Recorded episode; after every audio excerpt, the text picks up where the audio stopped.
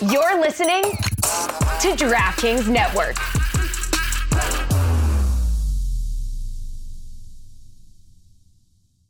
Yeah, everybody, thank you so much for listening to the Cooligans. In this episode, in the first segment, we talk a little bit about our friends who are going through all these tragedies. We got friends in the hurricanes, we got friends in earthquakes, we got friends in Mexico, we got friends in Miami, we got friends everywhere, we got fans everywhere. Uh, we also talk about Philip Bondi's article in Forbes. Uh, we don't want you to click on it, we want you to listen to our take. I don't have very nice things to say about him. We talk a little bit about our All Star Week video, and we also talk about NYCFC. Uh, well, there's a lot of stuff we talk about. We also talk about Alexi Lalas's, uh, what he said, and the flames he's throwing at U.S. soccer. In the second segment, we talk to Matty Doyle, Matthew Doyle, Matt Doyle.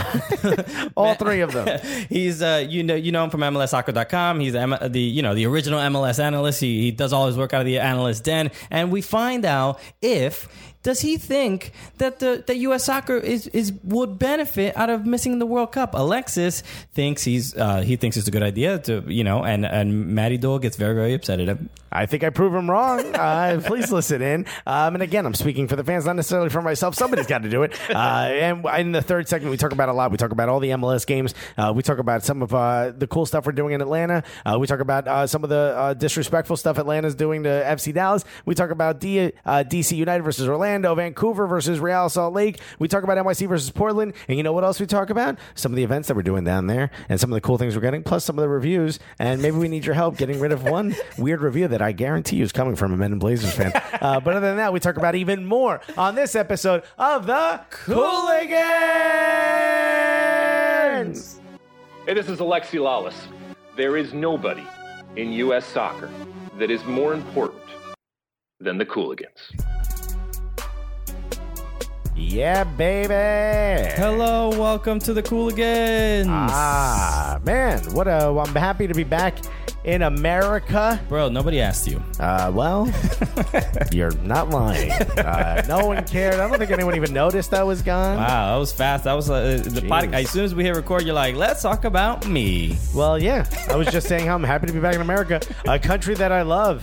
Where are you on that, Christian? oh, who knows? Uh, I think, uh, yeah. I, I you hit. It's complicated.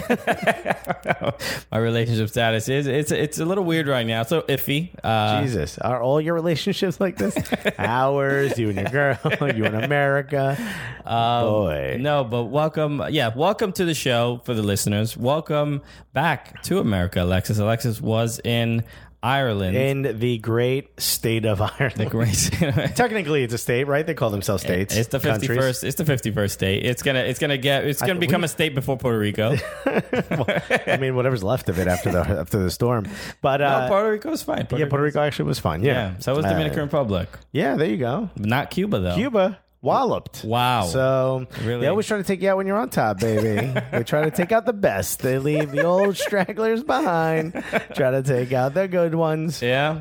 Um, but yeah, um, I have not been able to reach uh, my family in Cuba, and also haven't attempted to. But my family has, and uh, so far we know that they're okay. Okay. Yeah. All right. So that's that's uh, good to hear somebody just put a regular picture up of Havana and be like, "Oh my God, the destruction the, the, in that the, storm." The before and the after, yeah, yeah, like the it's same. the same. It's the same. There's Nothing. A couple trees, a couple trees were lifted. Yes, we're joking. I mean, we're joking around about obviously. Yeah, we want everyone to be okay. Which reminds us, Tropic Sounders. That's right, Tropic Sounders. Siege tried to wait out the storm. Yeah, he started tweeting that he like he drilled the door. And I'm like, already this is too manly for me. Like I, he's doing shit that I can't do.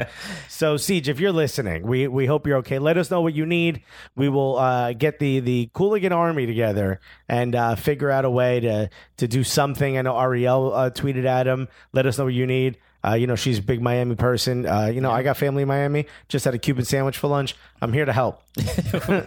wow, just that support anywhere I can. Food, any food based help where I can eat. That's yeah. that is how. I will Buddy, if I you. can, if I can eat my way into philanthropy, you have no idea. I will get a statue at some point uh, for all I've done for the poor. If I can eat my way into helping other the, people, you know what? But then the liberals probably gonna get that ah, statue taken down. those those damn left wing liberals. you know how they hate uh, you know statues of a fat guy eating sandwiches, yeah, right? Just eating a sandwich, not hurting anybody. Yeah, I'm a pretty good guy. well, thank you. There's going to be a bunch of Cubans with tiki torches defending that statue.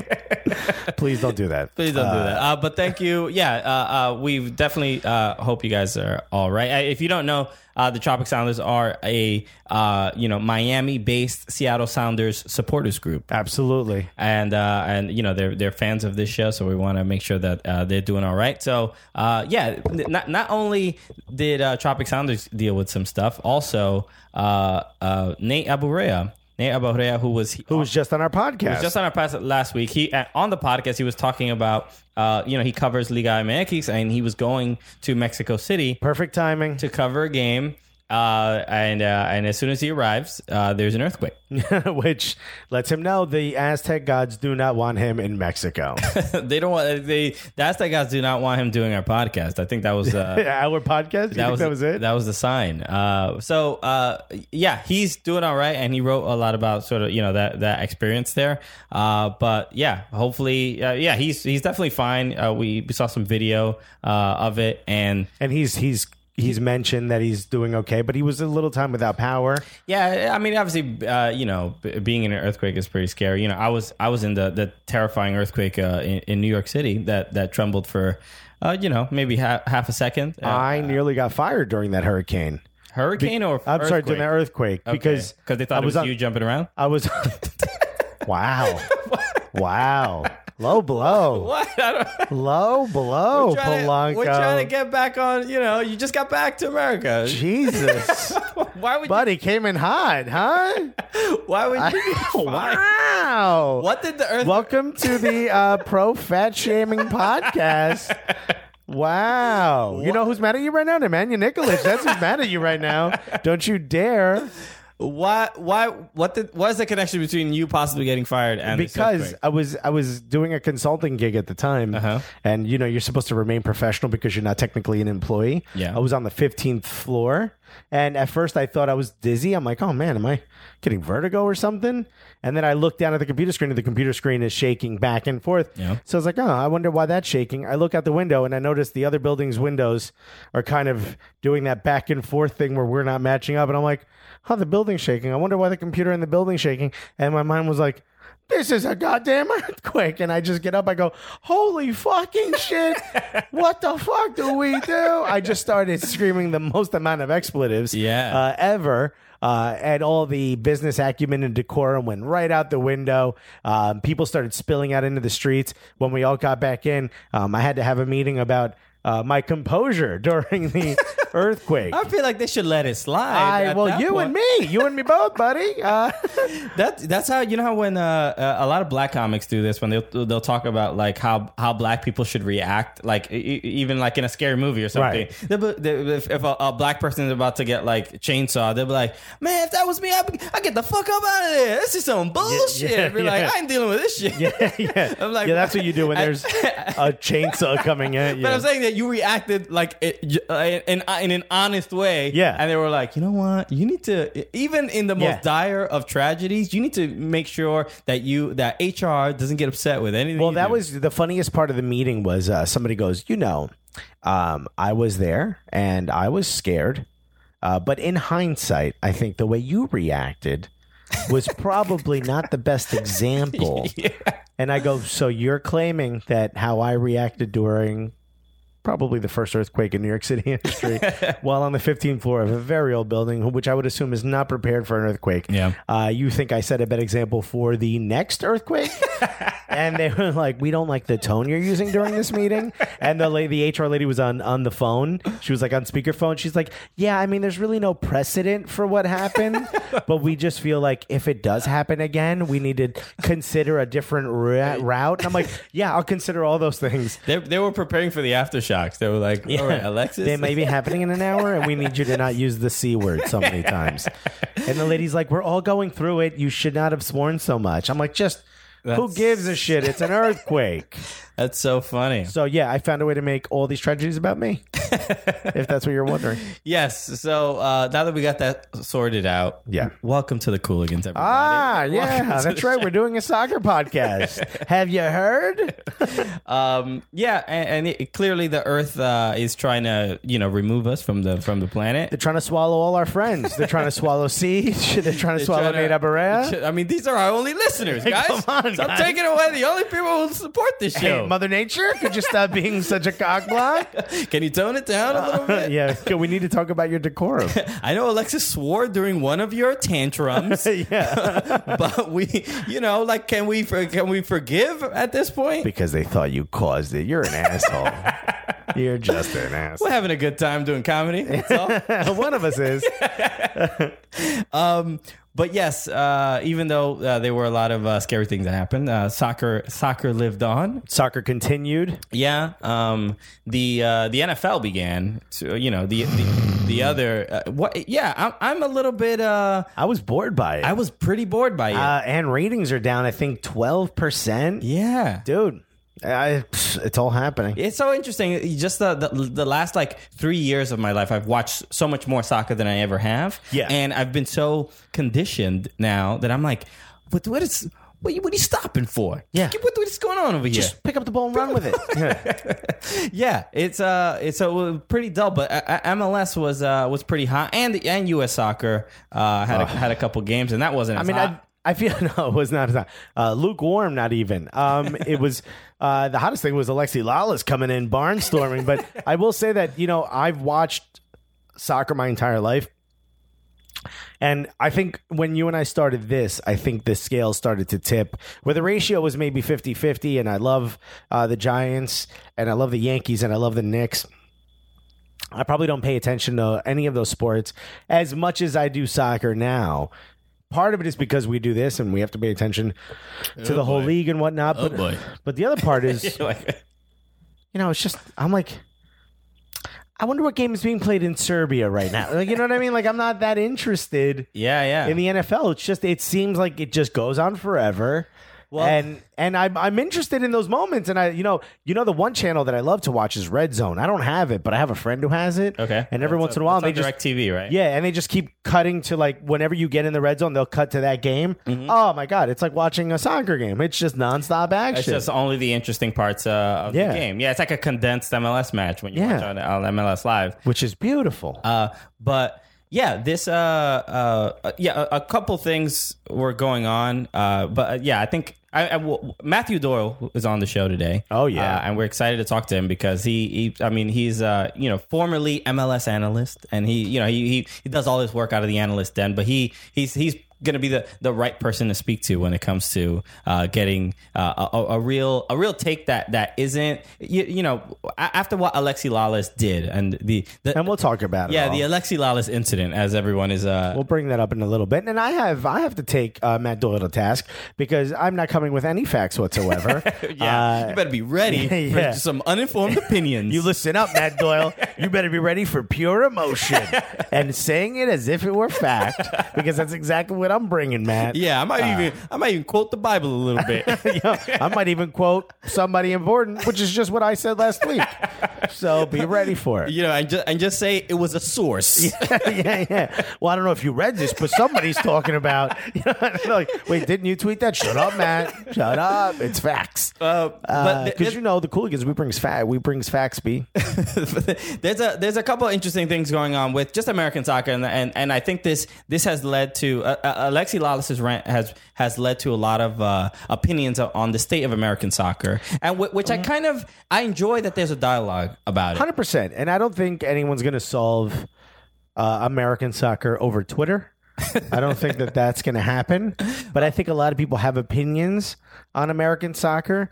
And uh, sometimes it's out of love, and sometimes it's out of pure stupidity, like Philip Bondi. Philip Bondi, who is uh, he he is a journalist and and He's he- a, for a huge sports, huge sports magazine. Uh, you guys all know it, and it's your, it's your probably your soccer bible. Uh, Forbes.com. I mean, I that's that's my number one go to. That's where I go right now. I op- I open it up every time I look up uh, what are the current rates of Bitcoin. Yeah. and then I look up the soccer information. on Yeah, yeah, yeah. I go in the other way. I go soccer first. then I'm like, let me see about this Bitcoin thing. So, um, but Philip Bondi did uh, write an article on uh, on Forbes.com, uh, and the title of it is uh, "Stop Pretending to Be British: U.S. Soccer Clubs uh, Find Some Better Nicknames." So, he, his issue is uh, with the naming schemes uh, for uh, Major League Soccer teams. Uh, uh, could you read that again? Uh, it says, "Stop pretending to be British: Comma U.S. Soccer Clubs." clubs.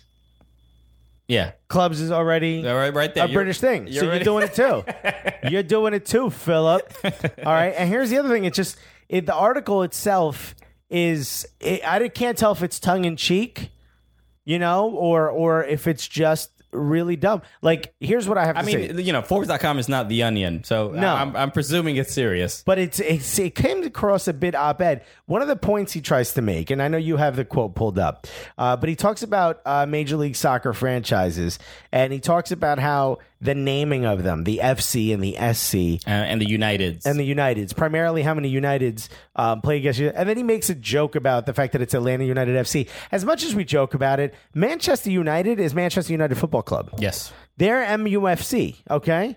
Their hashtag is MUFC. Uh, so, you know, let's stop acting like what Atlanta United did is that crazy. Now, granted, you know, calling it Atlanta United FC maybe sounds too much. They should have just went with Atlanta United, and they happen to be the Atlanta United Football Club. I don't mind if you go football club. I love when you go soccer club. I don't mind that at all. But this idea that we're fetishizing the British part of the game, uh, how about people in Latin America call it that? Latin American, uh, you know, the Club de Football Athletic Club. Yeah. They Um, do that too. They do that too. Isn't you know there where they got? Barcelona in like Ecuador? Yeah, Barcelona SC, Yeah. um, uh, which I believe is Sporting Club. Uh, where did they get the FC from? Where did they even get the name football from? The same place we got soccer from, from England. So why would we not name our sports teams that way? And also this whole idea that naming them the Bobcats or something like that, the you know instead of New York City Football Club, we were New York City Pigeons or whatever. That that would ingratiate more American fans. How about that Atlanta United FC team that you were shitting on? They average what fifty thousand fans a game. I, those seem to mean to me like maybe maybe they're Americans.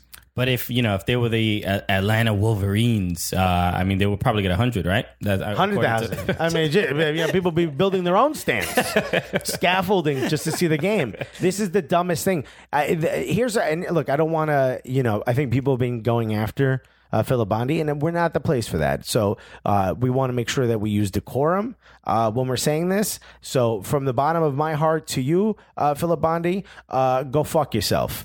uh, you're an idiot, and in this case, you don't know what you're talking about. It makes no sense your argument, and your argument sounds like a like an antiquated uh, "get off my lawn." By the way, guess what? Uh, New York Cosmos, uh, the LA Aztecs, uh, the you know San Diego whatever Kickers, whatever they were. Sockers. Yeah, the, the yeah, all of these. That was during the NASL. Where are they? yeah. If that draws the American fan, where are they now? One team was playing in freaking Fringe. Remember that? They had Fringe on their jersey. Fringe. You know what Fringe is? It's like those strings that hang off of like cowboy jackets and, and stuff that come down. It's like the pieces Oh, of leather. yeah, yeah. One team had that across the Carolina, It was like- Colorado like Caribou ta- or something tassels? like that. They had like tassels All on it? across the chest. it was like one big tassel. That's They should have like what's yeah. more American than that. Wait, can it can a kit just be nipple tassels? I mean, be careful. Sepp Blatter wanted that for the women's. Remember? He's like, I know how to sell this league. this this article, uh, Your kid's sponsored by Wicked Weasel.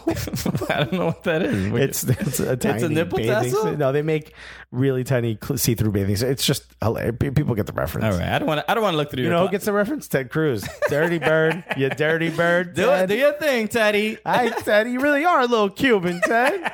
You dirty bird. this article screams uh, uh, just a lot of.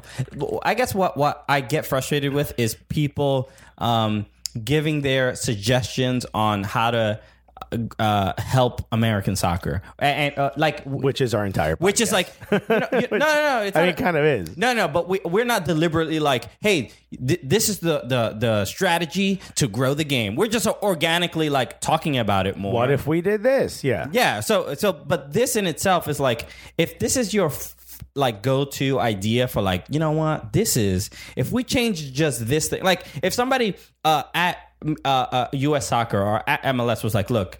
Philip, he wrote this article, and I really think that we, we should consider this uh, with our expansion. Like that's it's such a dumb uh, uh, suggestion. It's it's just a bad idea Yeah. for like if if anybody's contributing ideas to like how how do we help grow the game? If Right. somebody said like, oh, you know what, the names. I think is is there a, a better brand name that we can come come up with when when it's like the the the results of the uh, and the, of the success of certain teams that are named th- these names that he finds annoying. Bulls. New York Red Bulls isn't doing as well in the stands as NYCFC.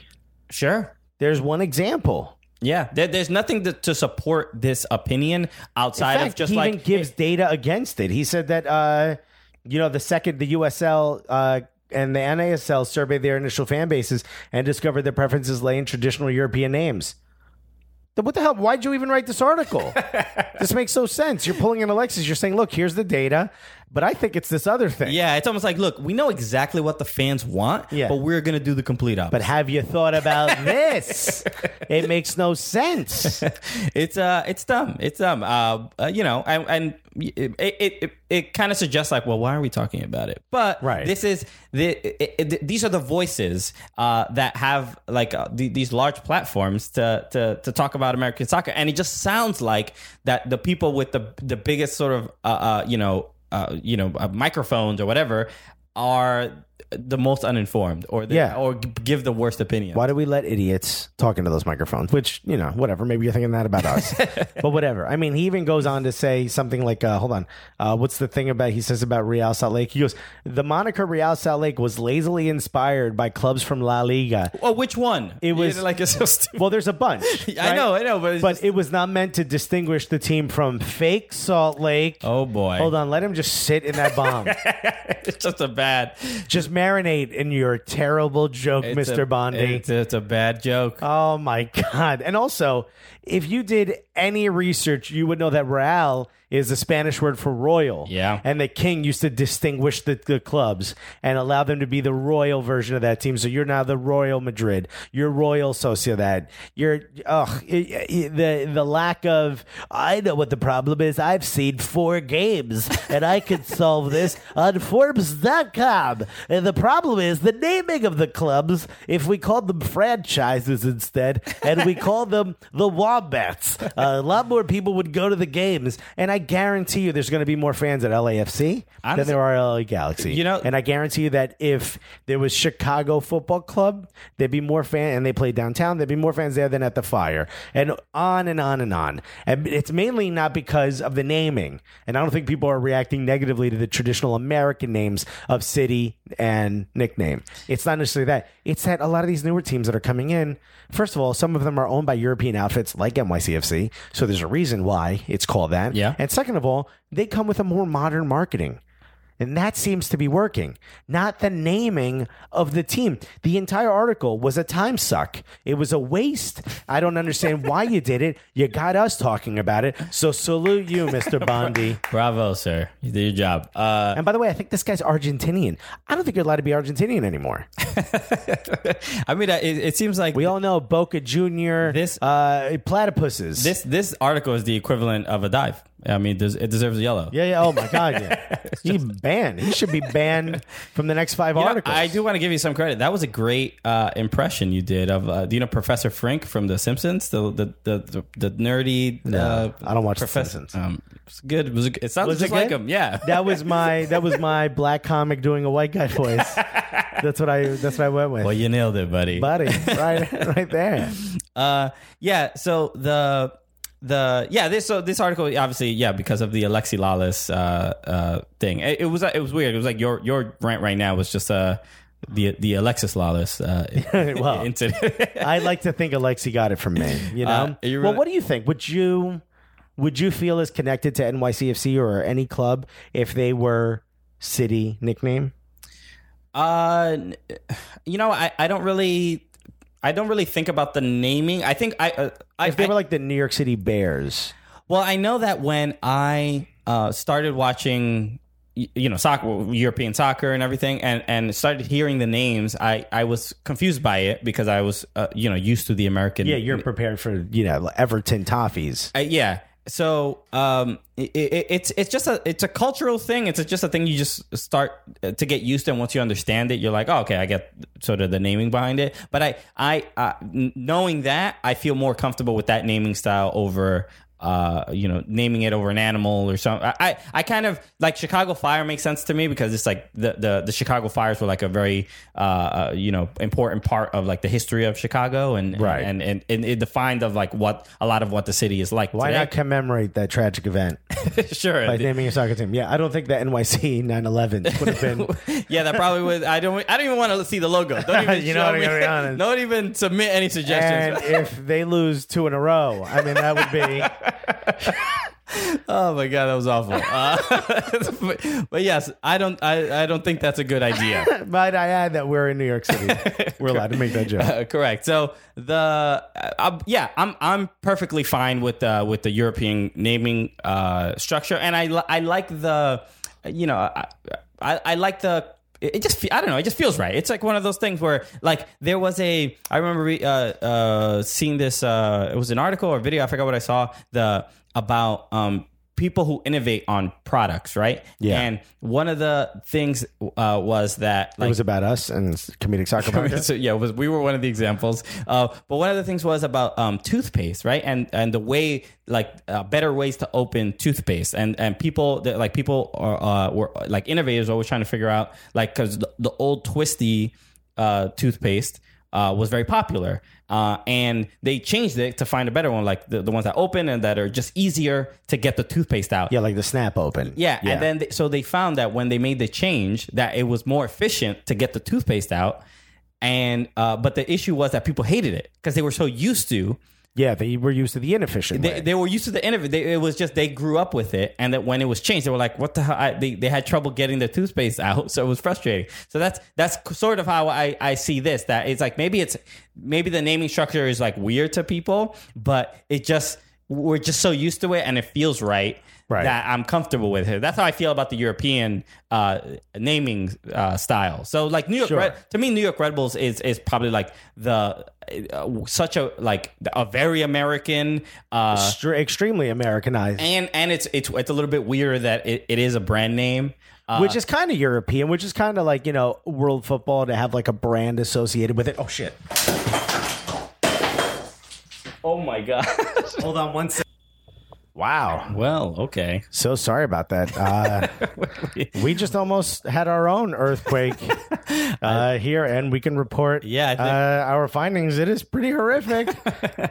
Yeah, it is equivalent to uh, every other tragedy. well, I mean, probably more important. Uh, so we're uh, our GoFundMe will begin uh, probably up by the time you listen to this. If you don't know what happened, uh, the reason we we cut so quick for you guys, it was less than a second. Uh, but one of our lights that one of our studio lights that we have here uh, tried to kill us. Uh, Yeah. Clearly, an agent of Sunil Gulati uh, does not like this conversation. Yeah, it, it was sent, uh, hired by Philip Bondi. Yeah, Philip Bondi was like, send it in, Forbes. Hit the button now. They're like, they're going to know we can control lights. Yeah, so clearly there's a conspiracy, and uh, I'm, Holy. I'm just glad.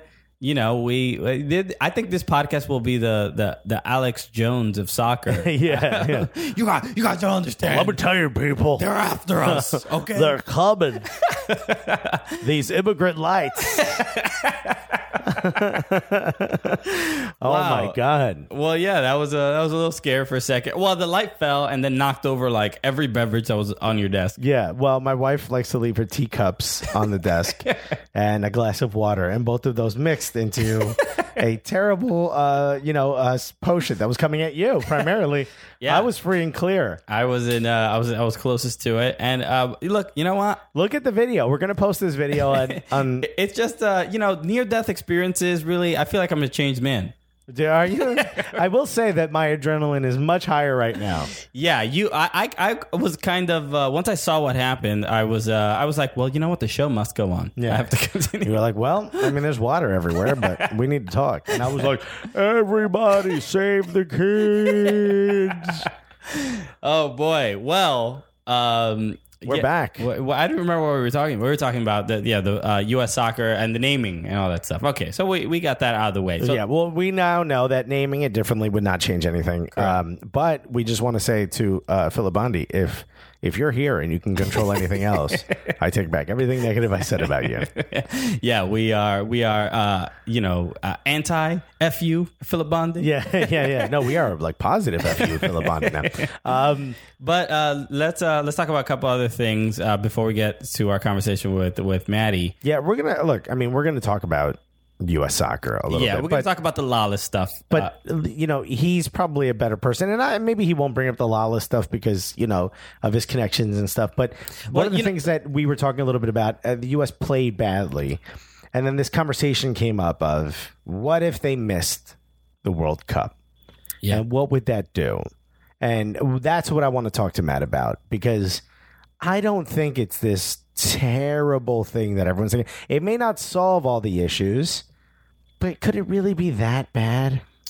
it, financially, yes, it's just a bad thing when it comes to where it comes to money. This is why the you know big clubs don't want to miss out on the Champions League for this uh, you know this exact sure. reason. But like Arsenal missing out on the Champions League, right? It forces you to ask, uh, you know, the tough questions: Are we doing these things right? So on and so forth. For American soccer, I think a lot of the fans feel that this is patchwork, and that we're somehow making it work, but there's ways to be more efficient. But those would make tough business decisions that you know the those at the top do not want to make or they're avoiding or ignoring. And they're sort of trying to go this other route. So maybe it's a way to sort of stop going down that road. What do you think? And we're going to talk to matt about this but Yeah, I, don't think it's this death knell to american soccer. It it it, it does um, have these parallels of like uh, like when when Obama bailed out the auto industry, right? They were like, you know, Yeah. these companies are too big to fail. That, this is sort of what it feels like with U.S. soccer. It's like not making the World Cup is is the the it's like the market speaking for itself and letting the market decide who's successful and, who is not, and not and that sort of. And it uh, it seems like if the U.S. makes the World Cup, this is what I think your uh, argument is that if the U.S. makes the World Cup, it it is gonna more, be more the status quo. papering over Yeah, uh, these not- issues Uh, uh, yeah, and uh, th- that's not necessarily incorrect. You know, uh, you know, by missing the World Cup, there there might be like grand changes that would have that. I mean, they, of course, it would lead to changes because it it, it would be an embarrassment you would look at Sunil Gulati, you look at Bruce Arena, the, the the the roster, youth development. You would have to start looking at it from top to bottom and be like, well, why didn't we make the World Cup? Right. And the hope is that it would lead to uh, great changes. But for the the American interest in the sport, the U.S. men's team missing the World Cup is is I mean incredibly detrimental from a business perspective. yeah uh, from a business perspective but maybe that's the kick in the ass Maybe. that the sport in America needs. You know, and this is my point is to say I don't want I don't want the US to miss the World Cup. I don't want those things to happen. And if it does, I mean, it's also like this idea that, yeah, you know, Sunil's going to be like, yeah, you know, maybe we rip this thing apart and start it. That's also not going to happen, you know, and that Don Garb Garber's going to be like, yeah, you know what, maybe we do these things now. And that those things are also not going to happen. They're going to find ways around this and to spin it. And it's essentially just going to be named Jurgen Klinsmann's fault, right? But at the same time, there is that sense of maybe those voices of those people that are counter to how business is being done now. And I'm not talking specifically just, you know, your your pro rel truthers or whatever. I'm specifically saying like people that are like one thing, and this is something I want to bring up to Matt, so maybe talking about it now is kind of, you know, pointless for the fans, but um, what about solidarity payments? Why is that not something we've done? You know, Yeah, but I mean, again, we've talked about this, the specifics on, on on what you know the U.S. should do. Uh, But that's what I'm saying. Like those conversations are conversations being had on Twitter. They're being had on podcasts. They're being had at bars. They're being had at you know AO meetings. They're being had uh, probably in the back rooms of MLS offices. Um, they're probably being had at the owners' those, meetings. those, those back rooms, Those back rooms, You don't huh? even want to know what happened to those back rooms. Ted Cruz, do not Google back room. Don't put that into Twitter. Um, he's no, he's more into back doors. Yeah. Whoa. Very nice. Uh, and Christian coming in hot. Um, but the those conversations are being had. Maybe it's about time those conversations are had at MLS slash SUM slash US Soccer meetings. Okay. You know what I mean? Maybe that maybe it's about time that these things are seriously looked at and say, have we gotten as far as we can get with the type of systems we have in place now? There's always going to be one or two greats. There's always going to be a Christian Pulisic or a Landon Don. That's just natural. I mean, look at look at the ninety uh, the ninety four uh, World Cup team. You know, they they didn't have any of the things that these these players have now. You know, and they were some of them were really great. Some of them were really great players. Yeah, you have They had to. They had to walk. Uh, you know, eight miles with no In the shoes snow. to, to training. uphill both ways.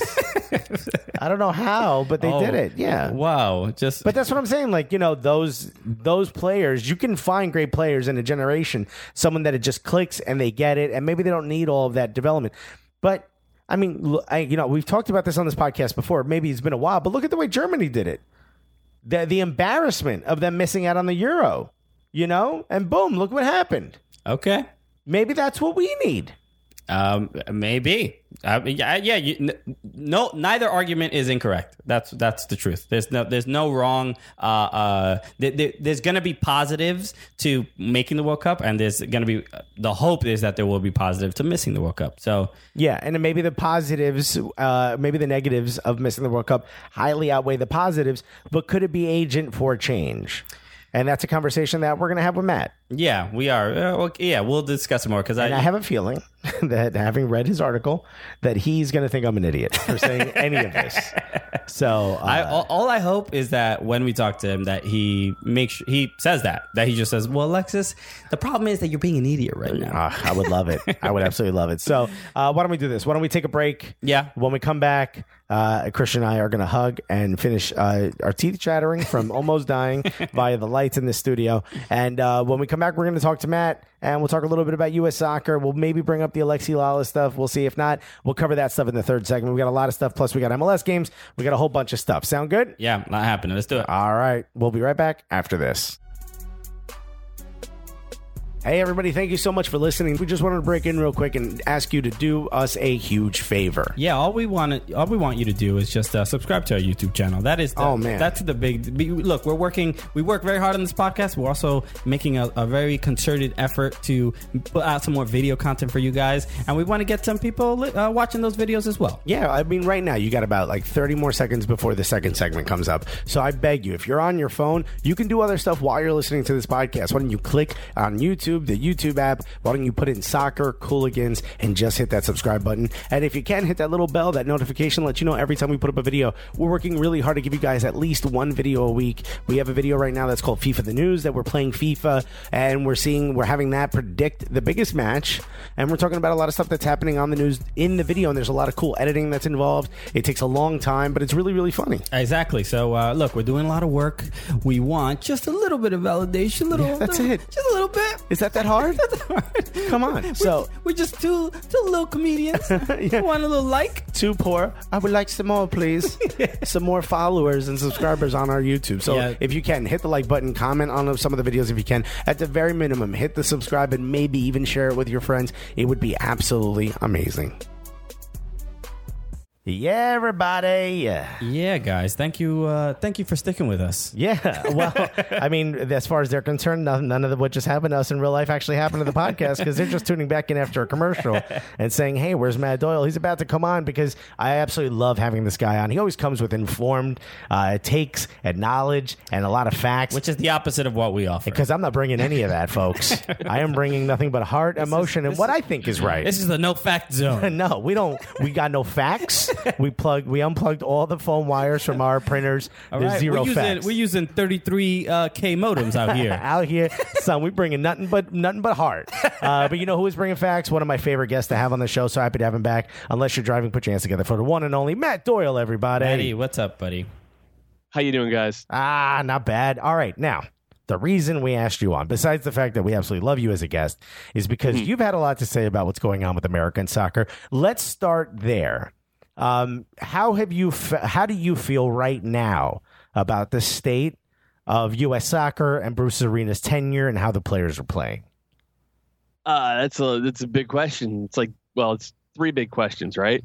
Um, the state of U.S. soccer overall, I, I think is is still kind of undeniably on the rise. I think MLS is better than it was three years ago. The lower leagues, even though NASL is having some problems, is they're better than they were three years ago.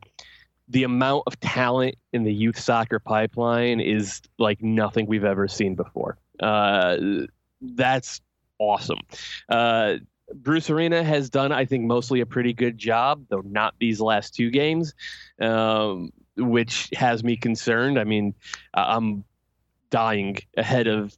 We we have to win these two October games. We have to. And look, it's Panama at home and Trinidad and Tobago on the road, and we should win those. We haven't beaten Panama since 2013, and they're gonna come out you know, in that game trying to kill us. And uh, this team has been soft for the last 180 minutes, and they uh, they need to not be that. Uh, this is do or die. Um, and, and, the state of the player pool is. Uh, uh we, we knew it would kind of be like this because the 2012 Olympic team failed, um, and the 2011 uh, and 2013 uh, U20 teams weren't that great. Neither was a 2009.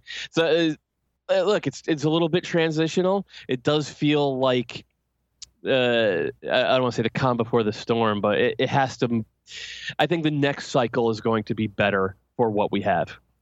Okay, so if that's the case, which I think I agree with everything you said, because it's hard for me to disagree with everything you've said. But I'm gonna, mm-hmm. just for show, I'm gonna disagree so we can have an entertaining Ratings. product. Ratings, baby. no, but the reason why I disagree is um, you said, and you have an article that you wrote uh, where mm-hmm. you where you suggested that anyone who's saying that us missing the World Cup is a positive is uh, completely out of their mind, and it would be the worst case scenario. Yeah, now, they're they're an idiot. Anyone okay. saying that which uh, he's a dumb person. Which okay. Alexis literally just said it 12 minutes ago. I did not. what I said is I don't believe that it's the worst case scenario. I don't think it would be a positive. But would mm-hmm. you not admit that if that were to happen, which I do believe is the worst case scenario, us missing the World Cup, but if that were to happen, would we not have to ask ourselves the same questions that Germany had to when they had the Euro debacle? And they came out of that with a much better process and plan. And I think that's what a lot of the American fans are looking at and saying, look at what they did. They turned their entire country into a youth development engine. Could we not even start that process? I know it takes a lot. And because of the business of American soccer, we're not going there. Maybe if we miss, that uh, everyone looks around and goes, okay, this is this is day one now. We've had the worst case scenario happen. How do we come out of this better? And we would essentially turn America into a soccer factory. No. Okay, because... God damn it. Don't just say it like that. if you look at what happened with Germany uh, 20 years, well, 17 years ago, they, they stunk up the joint at Euro 2000 and they rode Ali Khan to a second place finish in the 2002 World Cup and then stuck up, stunk up the joint in the 2004 Euros as well. That led them, to, as you said, to overhaul their youth development system. And they did that by getting the owners of the clubs, well, the clubs themselves, at all levels to buy in and to spend more money. Or was it revenue uh, sharing to be more exact? Uh, well, yeah, it was revenue sharing to, but like it, it basically it was increased investment at all levels in coaching and in, in you know kicking over rocks and finding players maybe from spots they didn't used to. Um, it prompted them to spend more. Missing the World Cup for the U.S. would prompt the powers that be to spend less on development. It would make us further from a developmental system where there was no pay to play or there was less pay to uh, uh, pay to play. It would make us further from a system where we have a national coaching center which is supposed to you know open up in November and which is supposed to be fully funded at least in part using the revenue generated by the World Cup and certainly the interest generated by the World Cup. That's the thing they're building would, in Kansas City, correct? Right. Yeah. I would argue that stinking up the joint at the youth levels from about 2008 through 2000, well, we'll say 13, 14, was what was what we needed to a certain extent. And missing the Olympics in 2004, that sucked. I hated it, but that was what we needed to a certain extent because that led to the USSDA formation, that led to the Homegrown and Academy initiative in MLS, which is now just 10 years old. And most of these, I mean, there was only six MLS academies uh, when it was founded in 2007. Now there's you know 22. Well, there's 21 in it because Toronto does their own thing and they do it well, which is great. Um, if you look at the fruit, I mean, Christian Pulisic came from an MLS affiliated academy. Weston McKennie, who is at age 18 getting significant minutes for Schalke in the Bundesliga, came directly from an MLS academy. Matt Miazga, who was sold for, for $5 million to Chelsea, came from an MLS academy. If you look on down the line of guys who were I think we're going to be building around for the next 10 years. Guys who are rated in the millions of dollars by the top clubs in Europe or in the world. They all have USSDA ties, and most of them have MLS ties. And that is directly related to our ability to not just get to the World Cup, but to be successful there. We're not in the same position that Germany was a decade and a half ago. Um, so I think saying that we need to miss the World Cup in order to have a similar overhaul doesn't, it's not analogous. It doesn't make any real sense. But what you just said is that us missing those youth tournaments or stinking up to join in those youth tournaments created change. Isn't that what the fan is asking for? And isn't that change only going to come from a catastrophic no, event? No, because missing at the youth level was the catastrophic, catastrophic event. And now we've had that change happen. And now it's going to take a cycle to get that change into effect because we have, I mean, it, you potentially we could have four teenagers on next year's World Cup team if we make it. There is no way you can tell me we would be better off in future cycles for having had Christian Pulisic miss out on next summer's World Cup Which, for having you're Weston right. McKennie. You're 100% right. You, those players need that run. But Right. at the same time, I think what the fear is, is that if missing out on youth tournaments helped us create a better youth system, a lot of people are very frustrated with the senior system, the club system, and, and sort of if those if those uh, gatekeepers pockets get fatter, they're going to believe that the process they have in place now is the perfect process. The process, the process that creates players like Christian Pulisic and, and Weston McKennie. That's at the- the, the youth process- levels.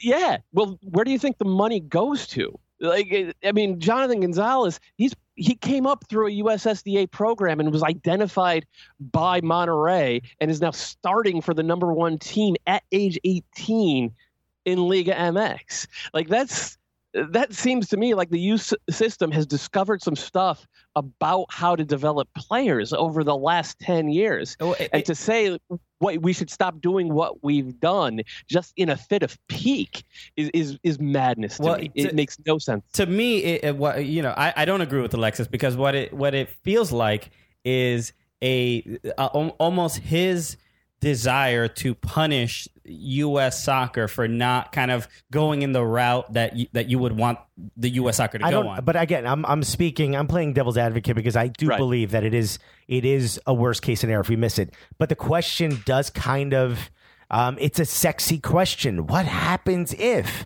And I don't.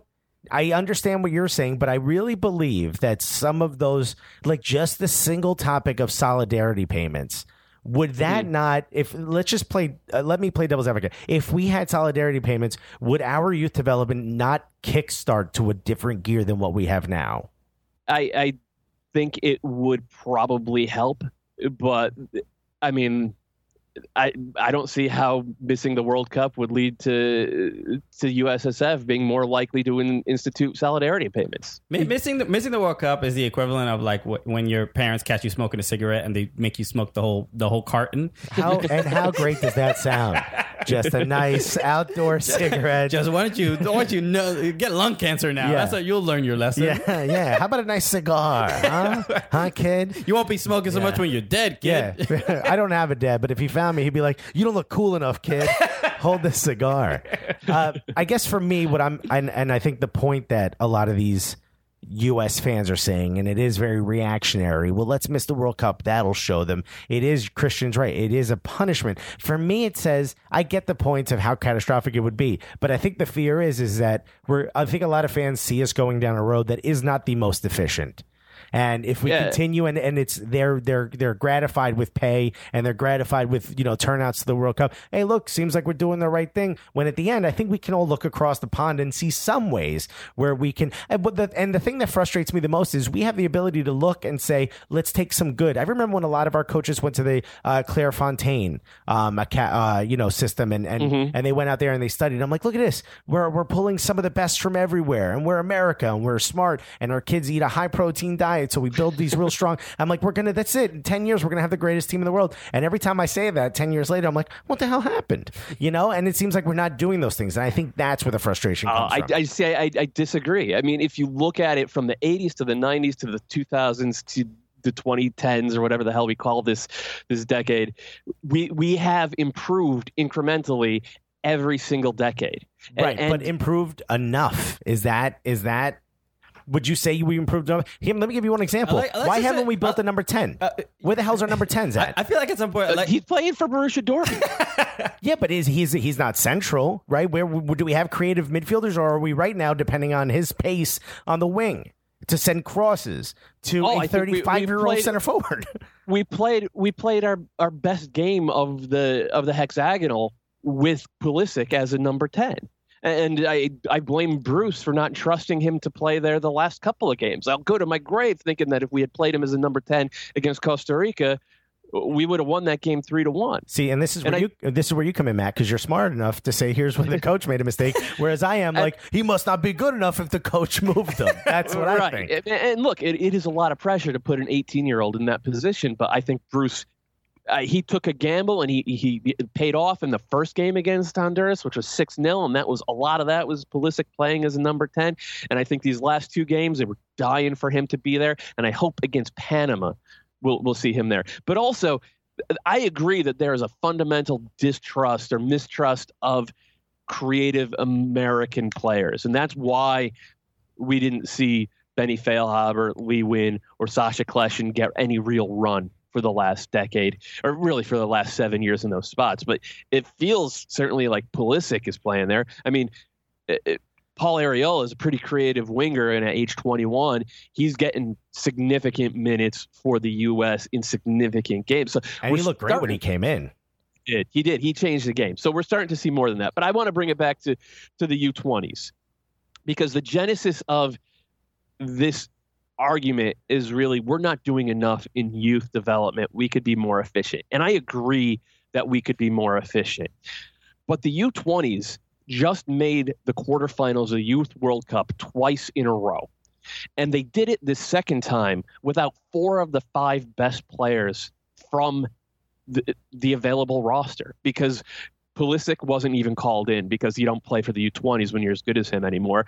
Schalke wouldn't release Weston McKennie or Haji Wright, and Jonathan uh, Gonzalez was not released by Monterrey. That's four of our five best players at that level, and we still made the quarterfinals and we're a missed Eric Palmer Brown header away from going into the semifinals. Like that to me says, hey, what we've been doing with our youth development over the last 10 years has started to work. Why not approach the problem as let's keep improving upon it rather than let's tear it all down and just start from scratch because we're not exactly like Europe? Well, you know, I hate when you when you make a good point. Okay, Matt, I mean, because this is this is the this is the O- Obamacare argument. You know, Yeah. the It Republic they have It is. nothing else, they have nothing else to offer, so they're like, oh, let's just rip it apart. yeah, they want to repeal and replace the U.S. youth development system. it's, it's exactly the same thing. And look, man, I want single payer health care. Oh my God, I would want love it. Fully socialized health care. but if our next step is a robust public option, I will be fucking stoked about that. yeah, good point. And and we agree with you on that. And maybe the whole world doesn't have to die in order for us to get the single payer system, Exactly. which is essentially what I'm saying. But and I, I just I just want to speak from the point of view from the fan because I, I think a lot of the tone that's used in a lot of the shows and a lot of podcasts is these people are out of their minds and they're stupid and they're insane, but they're speaking from the emotion of what's happening in front of us is frustrating. It's hard to watch, and maybe we're not doing it right. And I think the big part of the frustration, I know you have to go, but maybe you could give us just a quick snippet, is it seems like a lot of these other CONCACAF teams are starting to catch up or they're developing at a faster rate than we are. Well, I mean, it's it's kind of like the, the last ten pounds are the hardest type of argument because if you if you look at the last twenty years, uh, twenty five years, the U.S. are an elite company, right? We we've made what four out of the last six round of 16s. We've made three out of the last four. Only like eight or nine teams in the world have done that. We've made semifinals of two different Copa Americas. We've made the final of uh, one Confederations Cup and the semifinals of another. That's a great record. Like that, and and to jump from that to legitimate, always top ten team in the world that is not just based upon a golden generation of talent. It, it's something no team other than the Netherlands has done over the last 40 years. Nobody's been able to do it. Mexico haven't been able to do it, and they have more people playing soccer and more money going into soccer uh, than we do.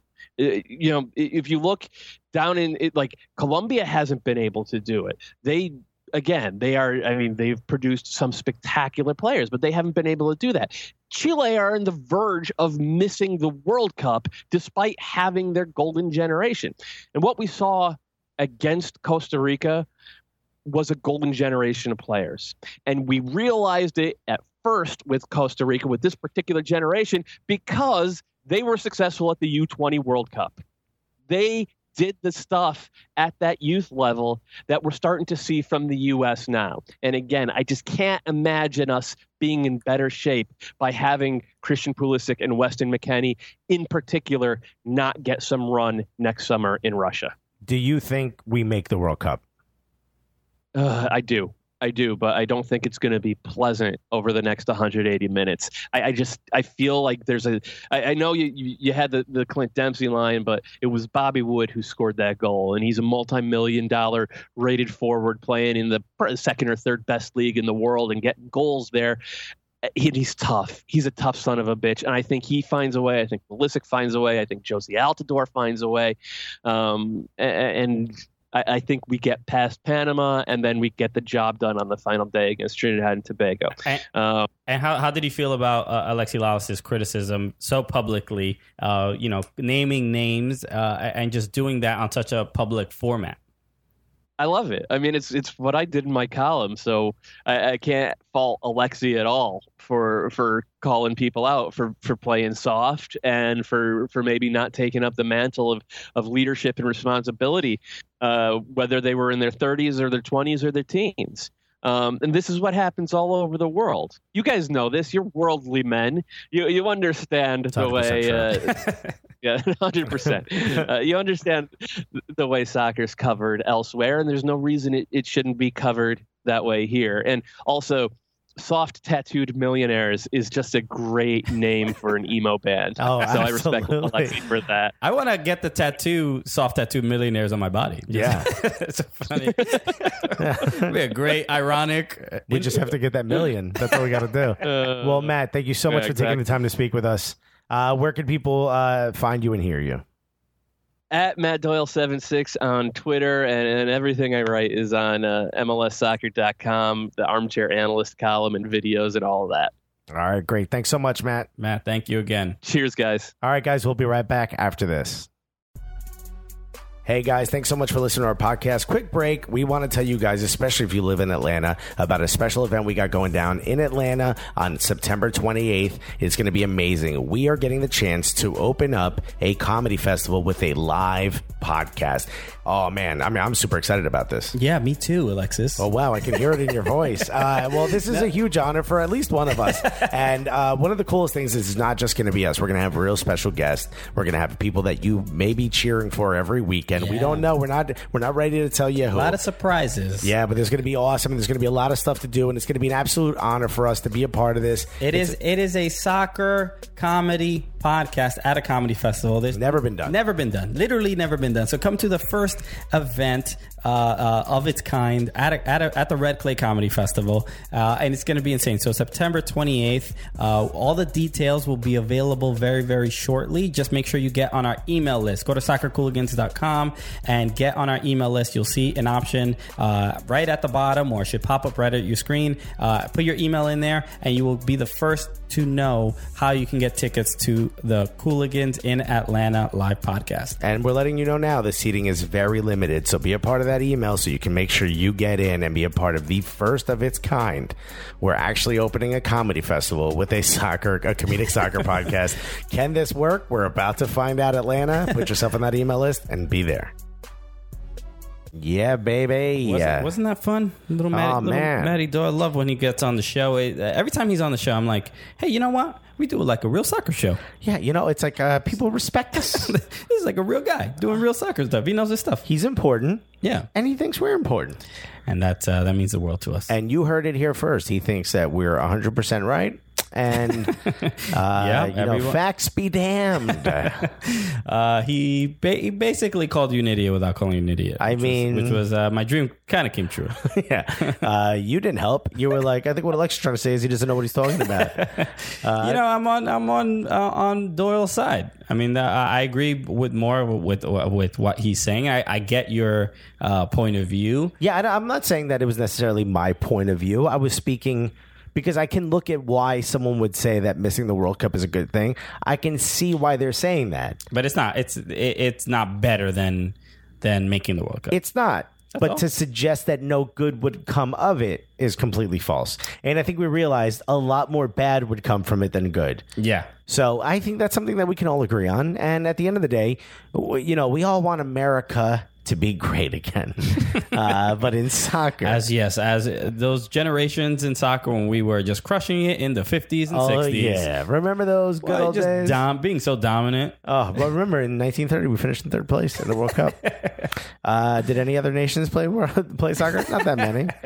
Uh, but whatever. Yeah, the World Cup wasn't like even respected. Uh, it was respected. It was in Uruguay and it was dope. No, no, but there there were a couple. Uh, I- there there are some stories of uh, when the World Cup began that uh, several countries uh, didn't find it important enough to travel to. Yeah, Italy. They like famously was like, well, if we're not going to win it, then we might as well not even do it. Yeah. and they didn't go to like I think three out of the first five or something crazy like that. But who cares? At the case in point is we're not Italy. This isn't 1930. we want to go to the World Cup, and um, you know, I mean, he makes a strong point for the fact that the youth development may be in a better place than we're all sort of giving credit for it. All being. you, you, you are No, no, not. no, no. I mean the the the American soccer fan. Yeah, I think the but the- American soccer fan is simply looking at the results of the senior team and going, Yes. Uh, this the house is burning." When he's saying, "No, no, no." The dinner may not have been great, but look around. It's not Yeah. that bad. We've got some good things coming up. Dessert, the apps- dessert might be great. the apps are pretty good. The apps are great. Look, the entree stinker. but got have you seen the pies? So, but he, he- just talking to him and uh, having him kind of make those points, especially about the the, the state of U.S. Uh, youth development, I'm like, you know what? L- Just hearing it, I'm like, you know what? I, yeah, there is there's a lot I don't pay attention to, and I I I did watch the the U20s, uh, the World Cup, and the U.S. did play pretty well. They were they they were they got. Pretty far, but they got to the quarterfinal. Yeah. Uh, uh, did they lose to Venezuela? I think it was. Yeah, it was against Venezuela. yeah, I remember watching that. Yeah, and and you see those results, but we, I guess we we I, I know and I know I do this personally, where like oh you see it's a, oh the under twenties, then just just because there's that asterisk of of it's a you know an underage tournament, uh, I'm like, oh, this is not as important. This this is not the result of this doesn't reflect the, uh, the state of of our of, of U.S. soccer when Right. when it's the complete opposite. Yeah, I mean, people aren't lining up at bars in America to watch the U20 World Cup. That's right. And maybe you know maybe that's a shame. Maybe we should uh, be a little. Let me more. rephrase. it. No one anywhere in the world is lining up at any bar anywhere to watch the U20 World Cup. But uh, but at least pay attention to the results and and to and and what happens in in those matches. Or, you know, look, I look at my life a lot like Thomas Alpha Edison. Okay. Uh, can't wait for this one. Uh, he said very famously, and uh, Henry Ford also said the same thing: is you don't have to know everything. You have to hire the people that know those things. Put yourself around the people that know those things. Look, Christian and I have never once said that we are highly informed. We've never once said it. But guess who is? Matt Doyle. So guess what we do? We bring him on the podcast, and Christian and I tell him he's wrong. Uh, well, no, I that's didn't- no. I- You no, have to understand as we go, we're a team, Christian. Okay, it's just you know there's a little bit of uh, infighting in this within this team. Yeah, I mean, sometimes obviously we can't agree on everything, but the one thing we do agree on is that we know more than Matt Doyle, and I think Matt Doyle would agree. Honestly, thank you so much. The fact that he even graces our podcast is absolutely incredible. Yeah. Um, and look, at the end of the day, you have every right to disagree with him, but I dare you to prove him wrong. I dare you. He, uh, the one thing that scared me the most is that he said it wasn't going to be pretty over. Like it can't. How does it not get better? How does it not get better than this? Oh, you, oh, you mean like uh, uh, getting into the World Cup? Like, Yeah. We're gonna kind of stumble into it. if we have to go to that playoff against like Syria or something, could you imagine the emotion behind it? this would just be the It would- worst. It would be, yeah. There is, uh, I think, I forgot who was talking about this, but the the some people were attributing. I don't. Did we talk about this last week? That that they, people were attributing uh, the lack of success uh, of uh, the U.S. soccer team to uh, kind of like Trump's policy and like the travel ban and how that the other teams actually play harder because they want to embarrass uh, the United States. it would not surprise me. So- would but- not surprise me, and to some degree, kind of respect it. playing against playing against Syria would be Oh my god! insane because the the the, the amount of stories Yeah. uh connected to uh, such a game because you know Assad would be like, "Hey guys, uh, good luck on the game today. Uh, we have all of your family, guns pointed at their head, so no pressure. Go out, beat those Americans, maybe Uh, if you want." yeah it, it was uh yeah it would it would be crazy so obviously the next two games which are uh, you know arguably you know not none of them are gimmies based on the quality of uh, uh just the way we're playing Also, the way these two teams play us, you yeah know, they're gonna on paper we should be crushing Panama. Trinidad Trinidad has been awful this whole uh, hexagonal, but Panama, it, I mean they they are right above us and they Yeah. they want it. and they always play us. They always play us strong. Yeah. So So, uh, but, but we talked a little bit with uh, with uh, Matty about uh, about Alexi Lalas. I like What's that you just give him a nickname, Matty. Matty? That's, that's that guy. That's Yeah. my guy. Lex Lalas. uh, you just get everybody. Everybody gets a nickname. He- What's my nickname? Uh, your name is uh, Alexis Guerreros. Yeah. God damn You haven't earned one yet. Okay. I haven't earned a nickname yet. I got one for you. What's uh, what's mine? Just Polanco. Okay. Yeah, that's uh, that seems to be what people. Uh, People love calling you Polanco. yeah, nobody calls you like Guerreros. Uh, I, I, in high school, they used to. Yeah, it's just, it's a little harder. Maybe the syllables, the double R's, it could be a little I think rough. people are uncomfortable with the last name until I tell them it's okay to call me Guerreros. I get a lot of people going, "Oh, uh, Mr. Alexis uh, Guerrero," and I'm like, "No, no, no, no, no! Don't you? You will die as a white person if you try to roll your R. Just let it go. Yeah. Guerreros is fine. It is Alexis Guerreros, but no one. I mean, I I pay attention to like uh, it, it is very flattering. Sometimes people call like listeners of the podcast. They'll be like, "Hey, Paul, what's uh, Polanco doing?" Or Polanco this, Polanco that, and I'm like, "Oh, that's cool." Like, it's kind of cool, right? yeah, uh, but I feel like most people just call you Alexis. That's just like But also, Alexis is like the name that stands out. You know, Guerrero is a common name. Alexis stands out. sh- okay, all right. Well, then why do you need a nickname? Your I mean, name Christian. stands out. You know, you have Christian in a group. A bunch of people are going to turn around. It's everybody, Yeah. everybody's named that. some even just some religious people named Bob are going to turn around. but you yell Alexis, it's just me, a 13 year old girl, and a stripper. Those are the only ones turning around. And two of those conversations you're legally allowed to have. So Well, you decide which ones fall into those that's right. parameters. We don't know what you've done in your past. you know, the people have different, uh, you know, uh, moral compasses. Right. You know, like uh speaking of Alexi, you don't yell Lalas. You yell Alexi. Alexi is probably Yeah, the yeah. more surprising name. His brother Greg, who we love, uh friend of the show, Mm-hmm. uh when Greg you yell Alice Because Greg is a common name. Sure. Okay. All right. You see what I'm saying? I'm glad we got that sorted out. I mean, we figured it all out. All right, Polanco, Speaking of uh, little Lexi, Lexi Lalas, uh, Lex, Lex. Lex Lalas. What we talked a a little bit with uh, Doyle. What do you think about uh, how, how did you respond to seeing that uh, th- that rant? Uh, you know, during the it, it was against uh, Seattle and LA. It was the halftime of uh, the Seattle LA game on Fox Sports One. He went in. He, first of all, I mean, uh, the only thing missing was him clapping at every syllable. I mean, he was just, he was like, you need to play better. It was just great. Uh, he, one of the things that I loved, as soon as I saw it, my immediate reaction was like, ooh. Like I was like, I can't wait to talk about this. It, it, it was a little, um, uh, you know, like like standing behind two rap battlers battling. You're like, oh, Oh, yeah, it was it was the super hot fire. I am not a rapper uh, reaction. And what I loved about it is that a lot like the conversation we had with Matt Doyle is he spoke from that clearly frustrated fan base point of view. Yeah. Like you cannot deny there's nothing you can say that's going to make it go away that American soccer fans are all confused and frustrated and angry and all of those things right now. Yeah, so- there's nothing and what you know I, one of the things that frustrated me most and i'm not sure you know we talked about we didn't, we didn't talk about this in private but one of the things that frustrated me most is that some people were like posting like oh you know how many times i've had to bite my tongue so that i don't upset you know these are journalists talking so that Yeah. they don't uh, get shunned or people were like oh is alexi lalas and fox sports going to get shunned now that's part of the problem that that's um, you know, uh, a, a, a not common result, but a, a, a suspected result of what might happen for, you know, speaking from a, not not even that critical of a, of a, yeah, he, of a place. I mean, it was, he wasn't like, uh, yo, Tim, you're garbage. Yeah. Pulisic, how old are you? Do you even belong here? get in the garbage next to this guy. We need a bigger dumpster because here comes Clint Dempsey. You know, he didn't say any of those things. Yeah, he wasn't. Um, he wasn't even really that critical. It was almost like a tough love, Yeah. inspirational.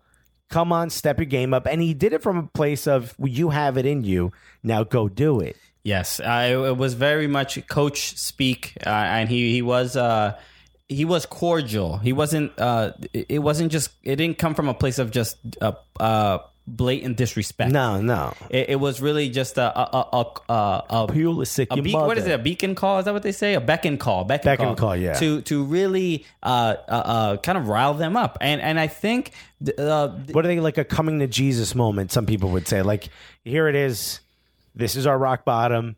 This is the talk we need to get our way out of it. Yeah, uh, and and I, I to me it was more entertaining than anything else. I wasn't, I didn't have any issue with it, and uh, and I and I like the I like the, the the debate it kind of stirred because people afterwards were like, uh, um, you know, they, some people were like, this this guy's an idiot, just another dumb pundit or whatever. Uh, and I, again, I love Alexi Lalas because he always responds to the criticism. Oh, he claps back. He he stays clapping back. so that's always awesome. Um, but there were a couple interesting things that I saw, especially on Twitter, uh, even from other journalists. Uh, so Sebastian Salazar from uh, ESPN FC, uh, and and he covers a you know a lot of uh, MLS games. He does uh, you know, uh, but he uh, tweeted. Uh, he tweeted the video and kind of his not criticism of it, but his uh, like what could be the the the uh, you know, how would people respond to this, especially from U.S. soccer? And one of them was that he, he he found that in the past, when you criticize U.S. soccer or criticize players, they might freeze you out. So he was like, could there be some repercussions for uh, fo- you know Fox Sports? This is what I'm talking about. Like that's part of the problem. Yeah, uh, yeah, yeah, and that's uh, that's The fact that that even has to be mentioned.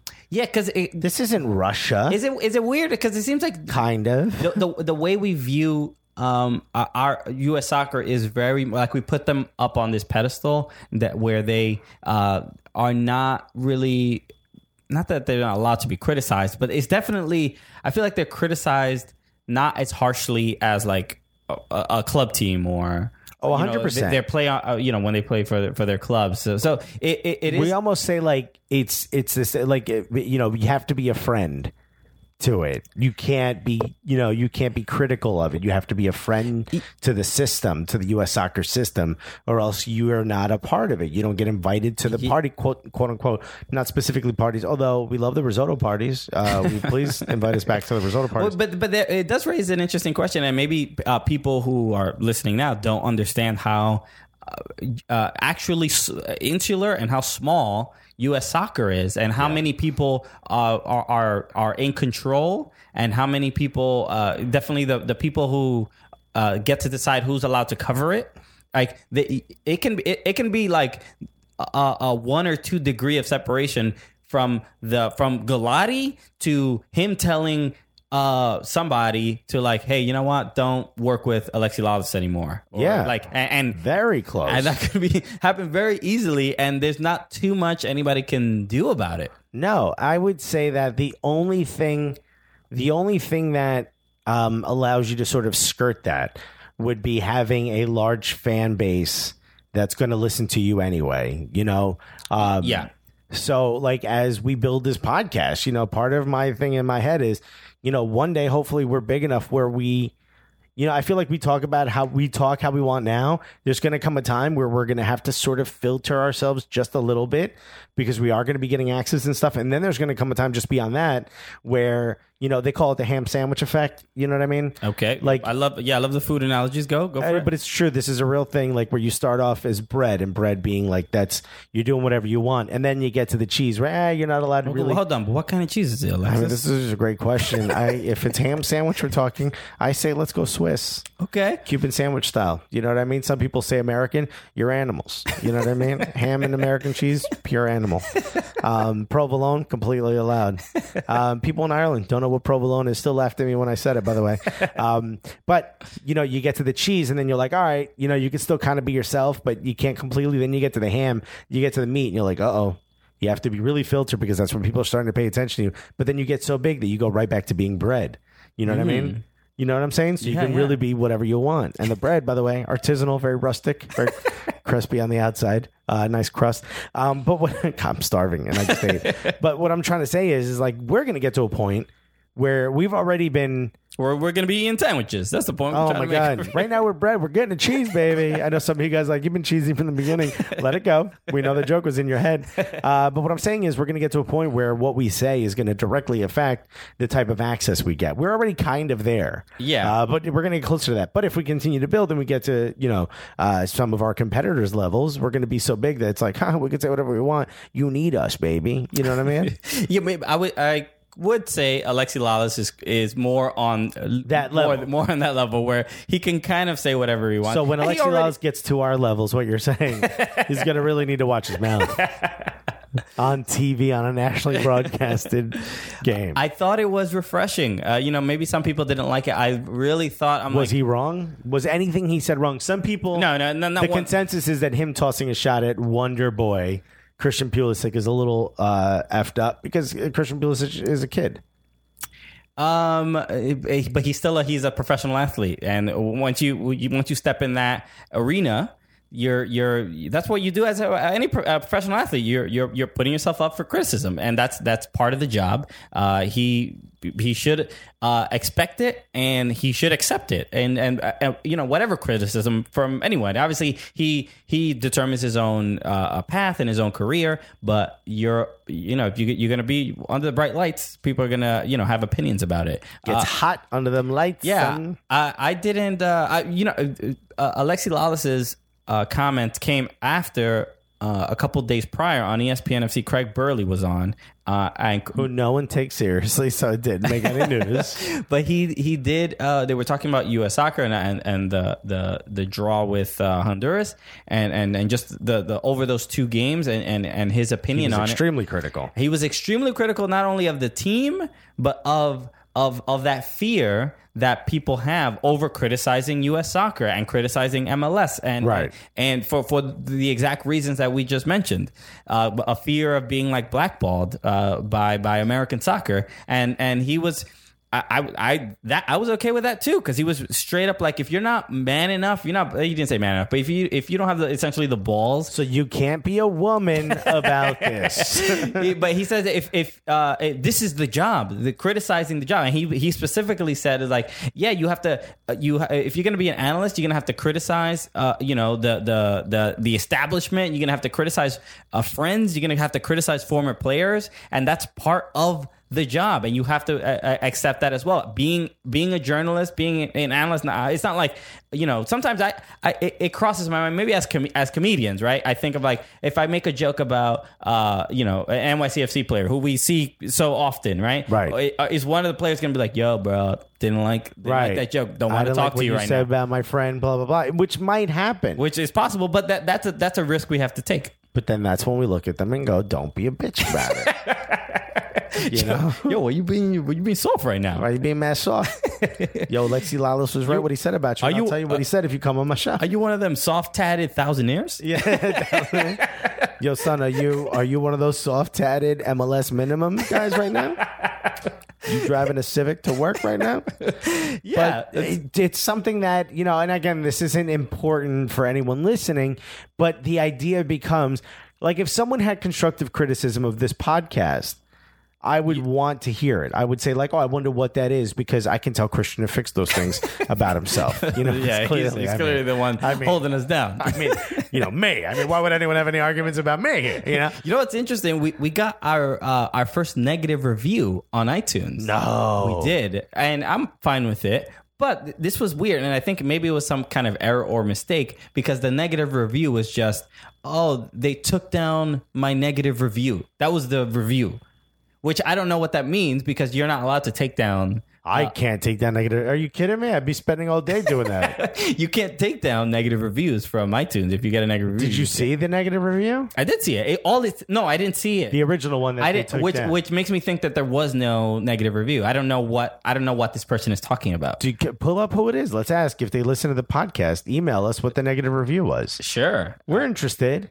Yeah, I would like to know. And we we have had some constructive criticism, and it's always been uh uh yeah, I like hearing it. I'm, Yeah. I'm fine with it. I don't remember any constructive criticism because I block it out.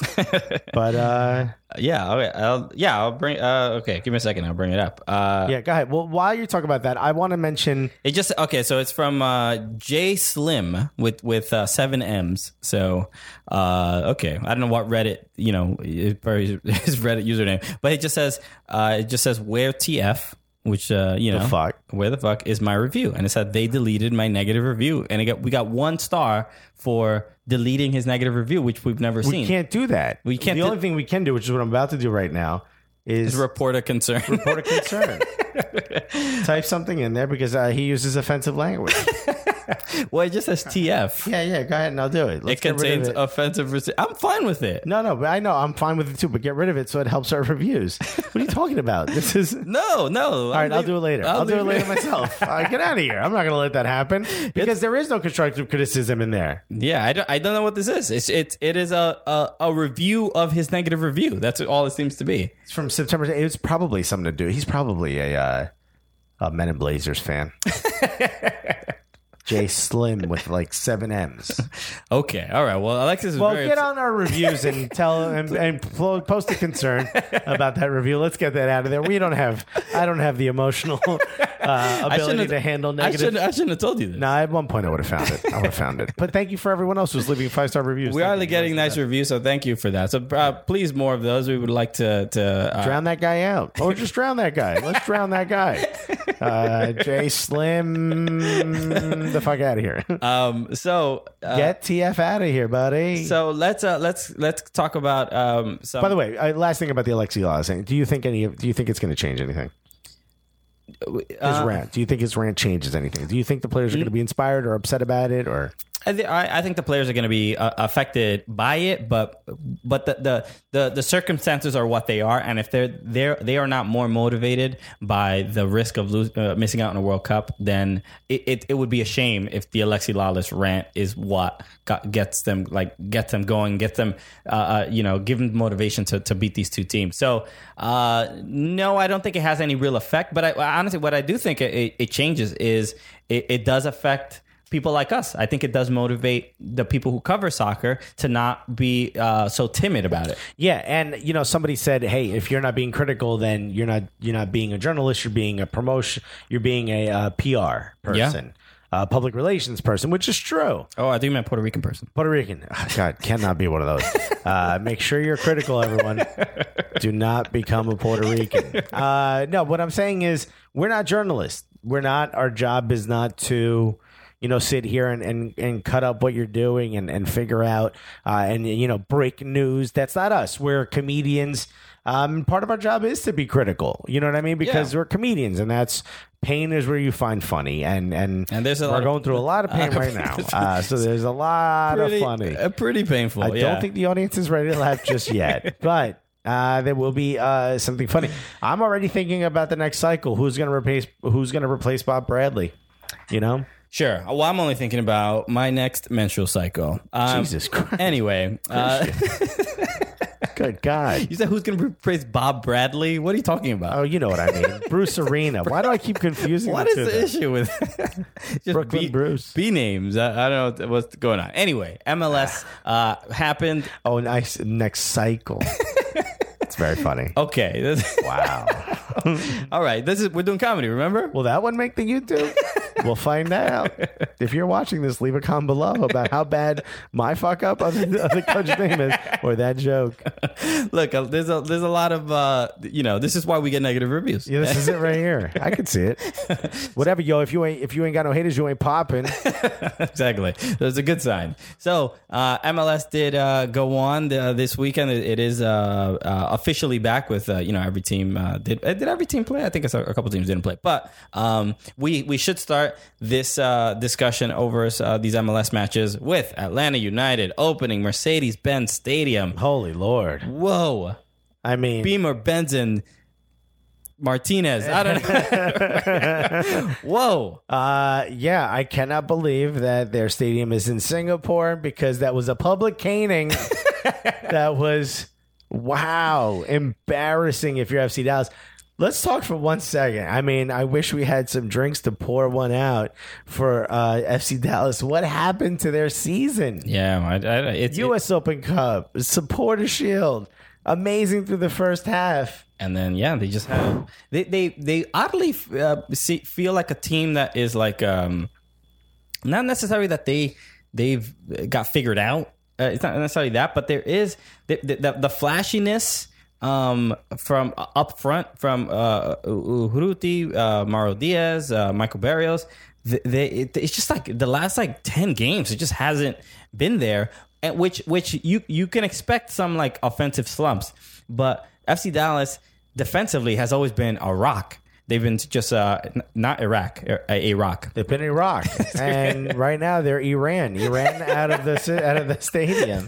but they you know, it- it's surprising to see these errors from from Matt Hedges and Walker Zimmerman that's really been They haven't been the same player at all. Their entire defense, their entire back line has been shit. But also Urruti said he was leaving. He said he wants to go. What is it, San Lorenzo? Oh, well, yeah, but that that fell through. Uh, they, they they were talking about that, and they, they were. I think they were active trying to sell him. I think they were trying to sell two players. But I think he said at the end of this contract he wants to leave. I think he goes back on a free. oh, okay. Well, that'll uh, obviously be uh, disappointing. Yeah, he wants to go home. He wants to get out of here. I don't know why he wants to go home. I mean, talk I- to Valera about what happens in Argentina. I'm not too worried about um, uh, that. Their uh, FC Dallas will will will find. You know, they'll, they'll just bring their academy is just great. So I, I, I'm, you know, I don't think they'll have any real trouble replacing him. But if you if you watch what they've done in the last few years, in the last year, year and a half, I think since the whole Fabian Castillo Yeah. um, issue, they've seemed to have gotten away from you know their youth development, and they've been bringing in players from the outside. So I think fans want them to go back to that. Uh, it's weird because they don't they don't look they don't look that bad. I mean, it, it, it, giving up three goals is a concern, but there's they they made a couple mistakes that led. Uh, I know the Martinez goal was just like a, a, a bad giveaway. Uh, and, and, but it's just those mistakes that they just weren't making in the past. They just they're making them now. Yeah, and they're and they're paying the piper for them. And you know what it is? It's that little bit of luck. You know, they're not getting that little bit of the luck. They're not getting that bounce in the right direction. Yeah. Kellyn Acosta hasn't also looked like himself either ever since the All Star game. Um, I think that you know, actually, probably even since the Gold Cup. Sure, sure. Uh, Whatever. I mean, look, Atlanta looked incredible. Yeah. it's not even how bad FC Dallas looked. It's how incredible Atlanta re- looked. And shouts to the fans, man. Yeah. Shouts to the fans for coming out, dude. They were huge. They were loud. Mercedes Benz Stadium looks like it's so nice that you're allowing the Falcons to play in your home stadium. Just- it's a very generous uh, thing to do. Yeah. but it, it uh, I know some people because the, the the upper uh, seats are not open yet, uh, and that's why they have all those. Uh, they have, have the those banners up. and it, it- I Could mean, they have sold those though? it did. It looked very easily. I think they could have very easily sold those. That's what it, that's what it felt like. Ridiculous. Yeah. If they can get 50, whatever it is, 60,000, 70,000 Yeah, and a soccer. I mean, that's, that, that rivals the best in the world. yeah. I mean, uh, Atla- Which points me to our uh, event that we're having September twenty eighth. September 28th. We Red- got to be able to fill that bad boy out. Red Clay Comedy Festival. We're hoping to get sixty to seventy thousand people. So, yeah, yeah. Uh, I mean, the room fits less than 100, which is why we're saying it's very limited. And by the way, the ticket sales have been absolutely amazing. Yeah. Um, so if you have friends that want to go to this and they're not sure, tell them to get tickets soon. Correct. Uh, because we're, we're happy to report that we haven't even mentioned who's going to be there yet. Yeah. And already tickets are flying uh, off the shelves. Oh, off the shelves. Yeah, we have, the, they- we have the tickets on a uh, on a shelf back. We put them on a shelf. Uh, we should not have done that uh, We moved the- because they seem to be flying off the shelf.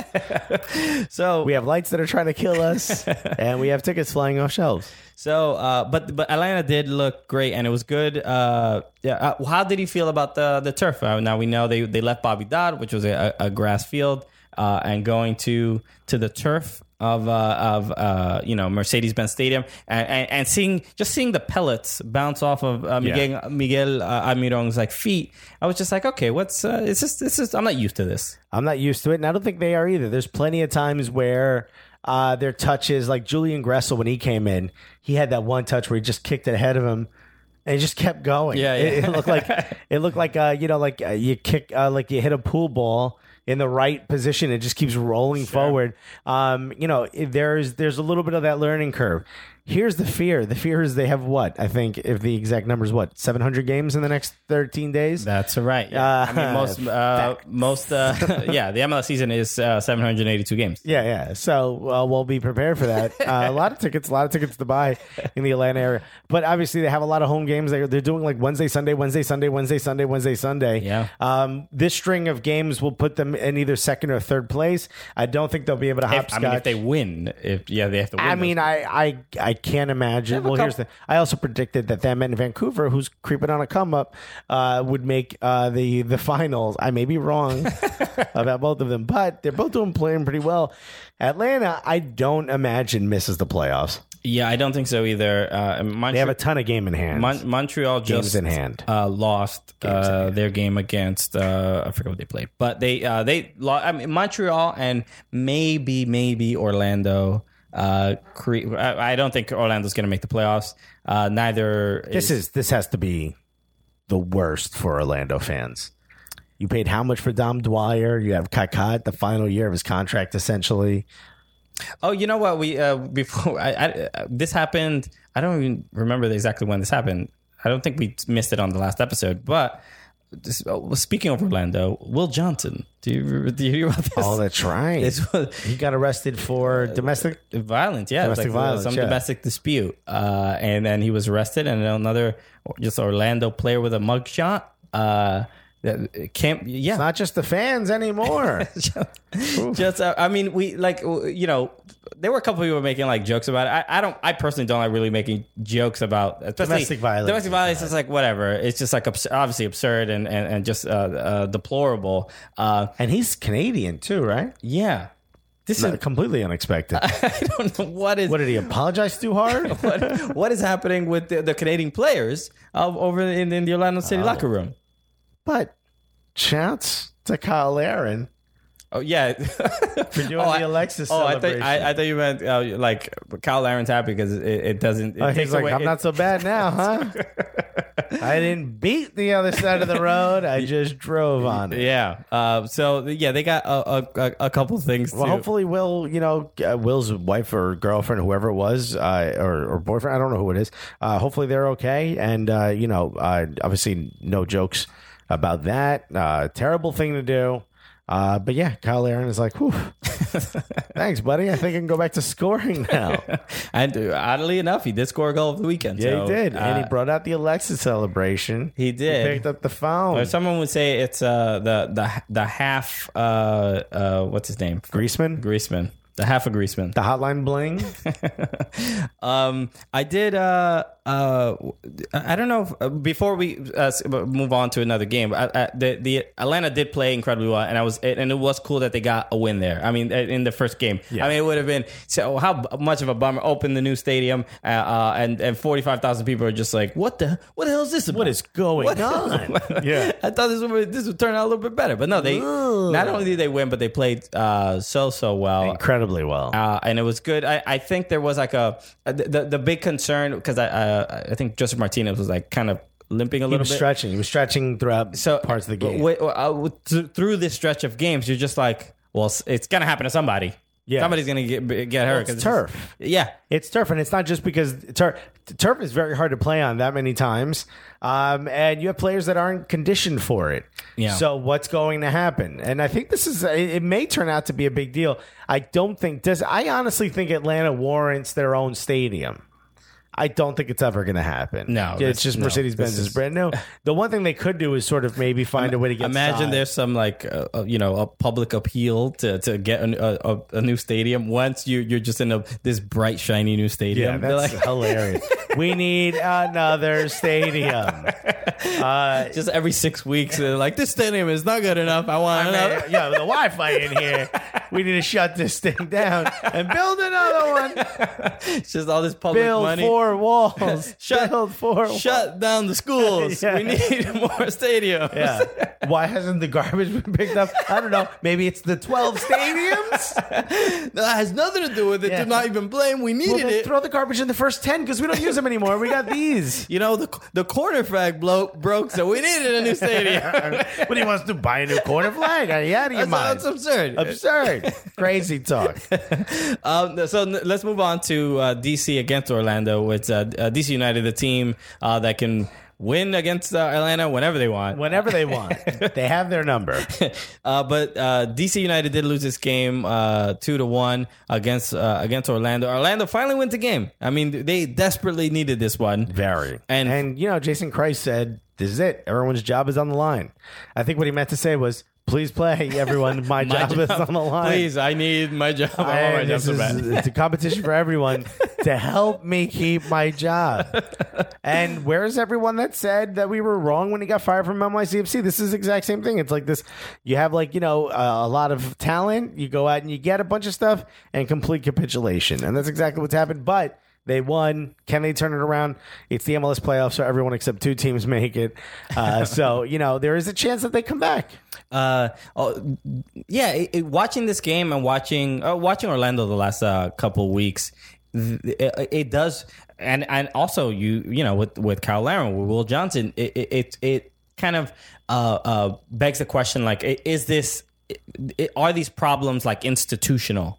Within, Right. within this club, uh, and and and you know, it, it- it's difficult uh, to not ask that question when like when we've spoken to players uh, uh, maybe from NYCFC and and they make made the comparison between Kreis and Vieira and they would say like oh well you know Patrick doesn't want me to do that. Oh when we interviewed Right. when we interviewed Jack Harrison and he ate a burger he's like and he jokingly was like uh, don't tell Patrick I'm eating this burger. But there is even though that it- it is kind of a joke but you see the the strict policy and the guidelines of how you should behave in general. Even if you go and say you're only allowed to do so much and then people do just just a little bit less than that. That's still them doing a lot. You know what I mean? Yeah, yeah. Like you go so far, like the police will say, all right, speed limit is 50, knowing people are going to do 60. Yeah. You know what I'm saying? Because because it, it seems Patrick Vieira brings uh, that that European like th- this is how you carry yourself. Right. This is the level at which you need to sort of, how strict you need to carry yourself across the board. Yeah, and and unlike uh,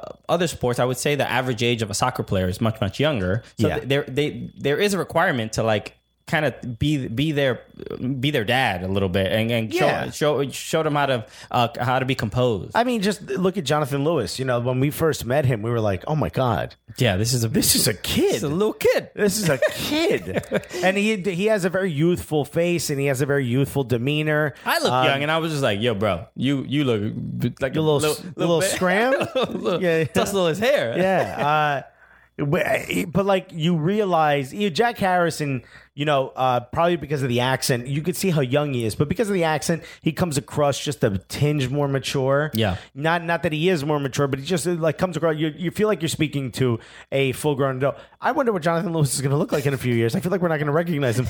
he is very youthful looking. yeah, like he's about to hit puberty. soon. Yeah, yeah. Well, so does Maxi Morales, but that's because he's like four foot ten. But you know, those are the things that like you see these players and you're like, oh, even even Mikey Gonz- uh, Mikey Lopez to some degree, Yeah. Who you know he has he when he speaks he has like this very like again youthful demeanor to him. He has this sort of like youthful spring to his conversation, and you're like, oh my god, yeah, yeah. you're not jaded at all. You know, So it, may, it might be like maybe Kreis is not uh, as much of that like father figure.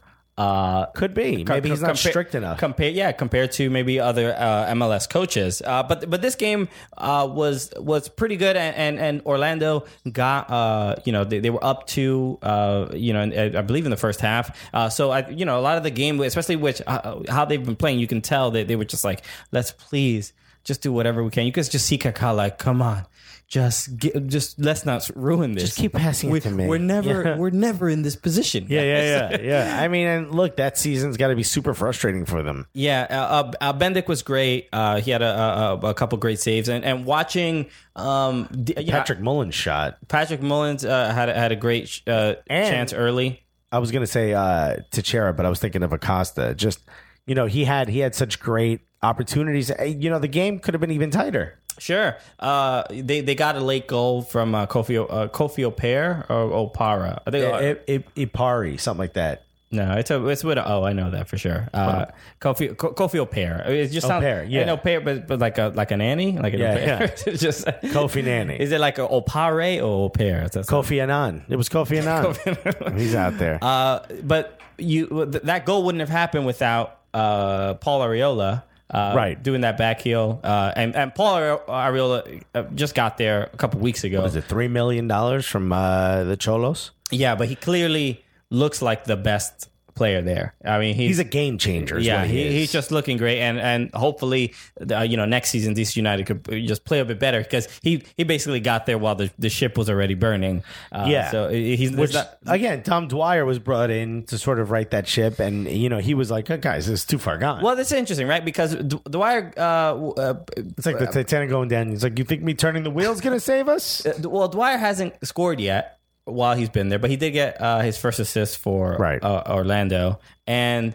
Uh, there is a I think when you think of uh, you know Larin and Dwyer, uh, those two up front, they're gonna. Giles Barnes just behind you. I mean, Yeah, you think, uh, oh, th- these guys are gonna crush it, Kaká feeding them. You're like, it's, it's instant. and but it's been the opposite. The exact opposite. it, it, it's weird that, um, uh, especially with how bullish Dom Dwyer is, that he, you know, he kind of hasn't gotten one. I know he he did get a great chance that that Bill Hamid saved, but yeah, there is like just like it's almost like uh, Larin and Dwyer are too alike to play together. That's that's kind of what it's looking like.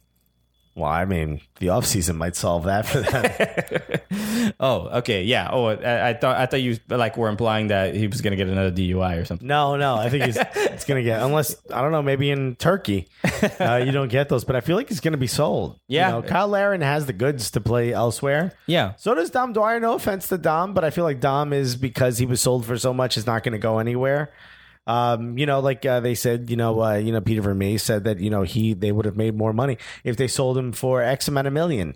he wouldn't have been able to have as much salary cap flexibility as if he sold it for all that TAM. Sure. So you spend all that TAM, you're keeping that TAM. You're gonna you're gonna you're gonna use him. Uh, so, and uh, what did you think of um, uh, the the the red card given to Seb Hines? Uh, it was Lloyd Sam and Seb Hines kind of uh, tussling. Kind of. I mean, no, Lloyd Sam was just would not let go. It wouldn't. Look, I was clearly instigated by Lloyd Sam. So if if you didn't Which- see, if you didn't see this game, there was a, a red card given to Seb Hines after Lloyd Sam. This was towards the end. They- They're trying to they're, they're trying to find the equalizer. Right. And Lloyd Sam just like uh, just hanging all over. hanging him. bear hugs. Yeah, like he he sort of had him like a sash, like like wrapped like a sash. Yes. and he sort of was like dragging his feet. So like he was like Seb. I thought Seb Hines was Miss Columbia for a second. yeah, yeah, yeah, yeah. Uh, I'm sorry, it says Miss Philippine on here. Um, but he he basically was just allowing himself, like he was dead weighting himself. Yeah. So that Seb Hines couldn't really move. So Seb Hines was just like trying to get out of it, they- trying to get in the game. He just turned around and pushed him down, and Lloyd Sam flopped. You know, he Yeah. dove onto the ground. I, you know. I, can VAR be used for that? I don't think so, right? I would say uh, yeah, for any red card, right? Uh, I mean, it has to be a clear, sort of those clear and obvious errors. I, I, I don't know exactly. He because Seb Hines did push him. There's there, there's no denial of that. Maybe it's not that he shouldn't have gotten a red card, but maybe they both should have gotten But, one. yeah, that's probably the, You the correct result because even you're not. You, everybody knows you're not supposed to. Even if somebody instigates, you're not supposed to. You know, You're not supposed to, yeah, yeah. I know I punched him, but still. But you know, you, mom, he started it. yeah, yeah, yeah. we all watched, you know, Zidane in the World Cup headbutt the dude. yeah. You know, He had it uh, coming. He had it coming. You can't talk about the dude's sister, but you get in trouble for that, but not for the uh, nasty comment. But I, I think Seb Hines should not have gotten a red card, and I would have loved in in if all things were were perfect, Lloyd Sam gets the red card, not Seb Hines, because Lloyd- Seb Hines was just like. What else am I supposed to do? If Yeah. you're not going to call it, I need to find a way to get him off me so I can get back in the game. Yeah, he's literally grappling onto him like the way a, like a dog humps your leg, and Yeah. you're just like, well, I mean, it's not the worst thing in the Right. world, if you but kick a dog that's humping your leg, You're- you're to get in trouble for people are kicking a gonna dog. be mad at you for kicking that dog. You're not gonna be like he almost ruined my jeans.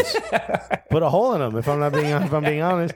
Uh, so you know what? I mean, you know, yeah, so whose fault is it? a lot of people. I mean, Lloyd Sam did get a yellow card for that. Uh, but it, it yeah, it, it, I don't know. Should VAR be used in in those instances? I feel like the disciplinary committee. Yeah, it seems like maybe the red card might get rescinded to, or maybe downgraded to a yellow for Seb. Yeah, and you know maybe he still gets suspended because of accumulation. I'm not sure, but nonetheless, it should on record show that he. I mean, what else are you supposed to do in that situation?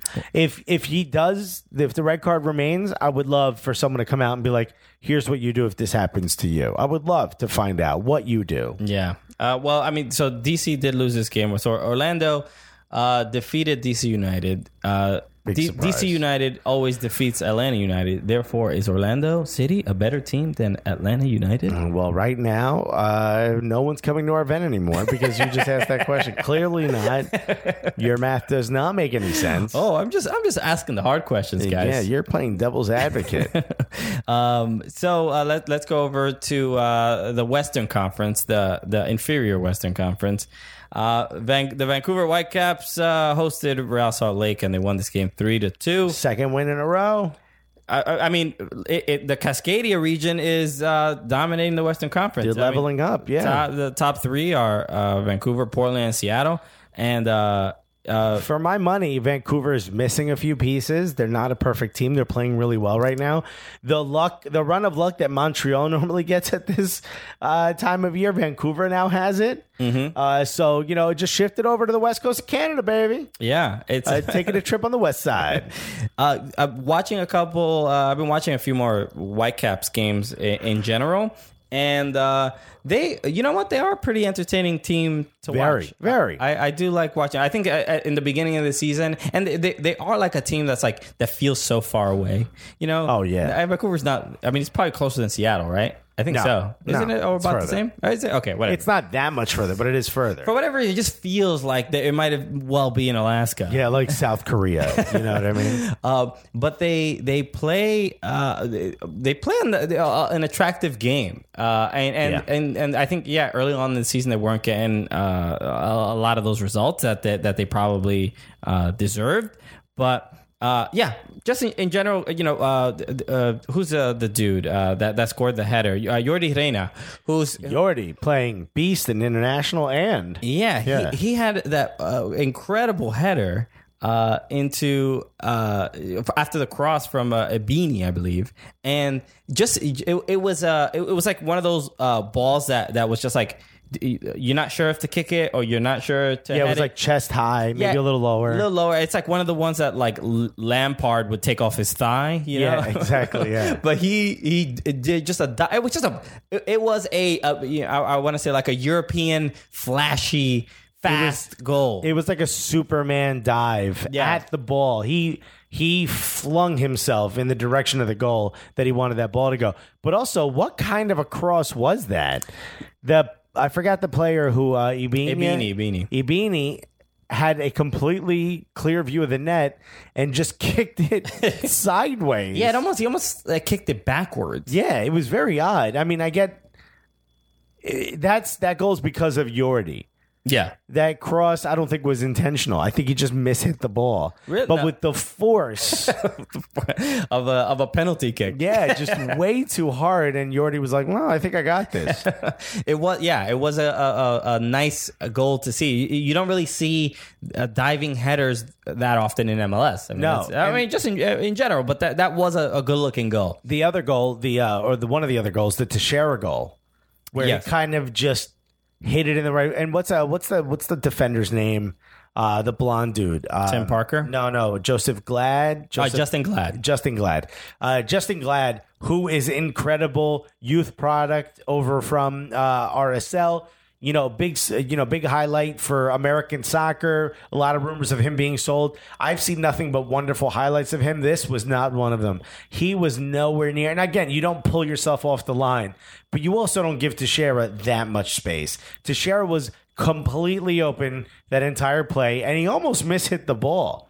You know, like you know when you have, you know when uh, has this ever happened to you when you're playing basketball? Someone just completely backs off of you Oh, as sure. you're on the three point line, and you're like too much space. There's no one coming at you, and you flat you you flop the shot because of it. You you You're f not- up. yeah, yeah, you're not used to that much space. Yeah, you almost have like it's too much. Everyone's like now staring at you. Like no, no, no, go ahead. And you mess up. That's kind of how it felt a little bit. He sort of mishit it, but that mishit is what allowed it to trickle in, even though Yeah. uh, the keeper got a hand on it. Well, I, I would even blame um, who was it, Albert Rusnak, who was they they, they you know the, they they messed up those defensive markings. Like it, it was like once they once the once Techera got past the midfield, Albert Rusnak started pointing. He's like, "Hey, Mark, get somebody get that guy." Yeah. and. And he looked very lazy in that it's like he- was outside the box when he probably just should have been inside the box. If he was, that would have he would that would not have been a goal. Because the, the pass wouldn't have made it to to, to Sheriff in the first place. But it, it was one of those like, uh, oh, the the the, def, the the defense will take care of it. Yeah, and look, I know Petke well enough to say he doesn't care if you're an offensive guy, but I don't think you bring Rusnak in for his defensive capabilities. You know what I mean? Oh, oh, of course, yeah. Uh, but uh, RSL was uh, kind of they they were doing pro- well for a while, and they, well, I mean they're only two points out of a, a playoff spot. But they're also they've played incredibly. They were had a terrible first half of the season. They've been playing incredibly well as of late. Yeah. uh, you know they seem to be buying into Petke stuff. You know Trey went and got the new printer. Yeah, that you was- know everything. That was a turning point for the season. Trey, go get the printer. That was a big moment. You know, sometimes you just got to be your true self, even if it's if you sound like a subcontractor from Long Island. Did you see he put up a picture of himself a couple months before 9-11? Like when he got signed, he was standing. He took a picture in front I of didn't the this photo, towers. no. He's wearing. He's got like blonde hair, baggy clothes, baggy khakis, and like these big boots. Was he just a member of Kris Kross? he looks. He looks. he looks like a member of NSYNC. He's uh, in Onyx. Yeah. In fact, right after they took the photo, he threw his guns in the air like he just didn't care. And then he slammed. Um, and in fact, he coaches by letting the boys be boys. Look at that. Look, we had Will Smith references uh, two weeks ago, and Now, Onyx. now Onyx. Come on, yo.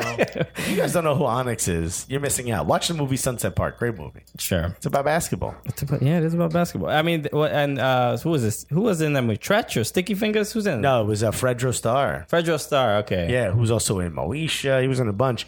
But the handshake that a lot of us still do is because of that movie. What handshake? The the dap and half hug, half dap hug. Oh, that that was invented. In Not invented in that, but it was right around that era. That movie was the first one, the first thing to like display that handshake. Because I remember me and my friends were like, "Yo, they stole it from us," and then we realized we stole it from someone else.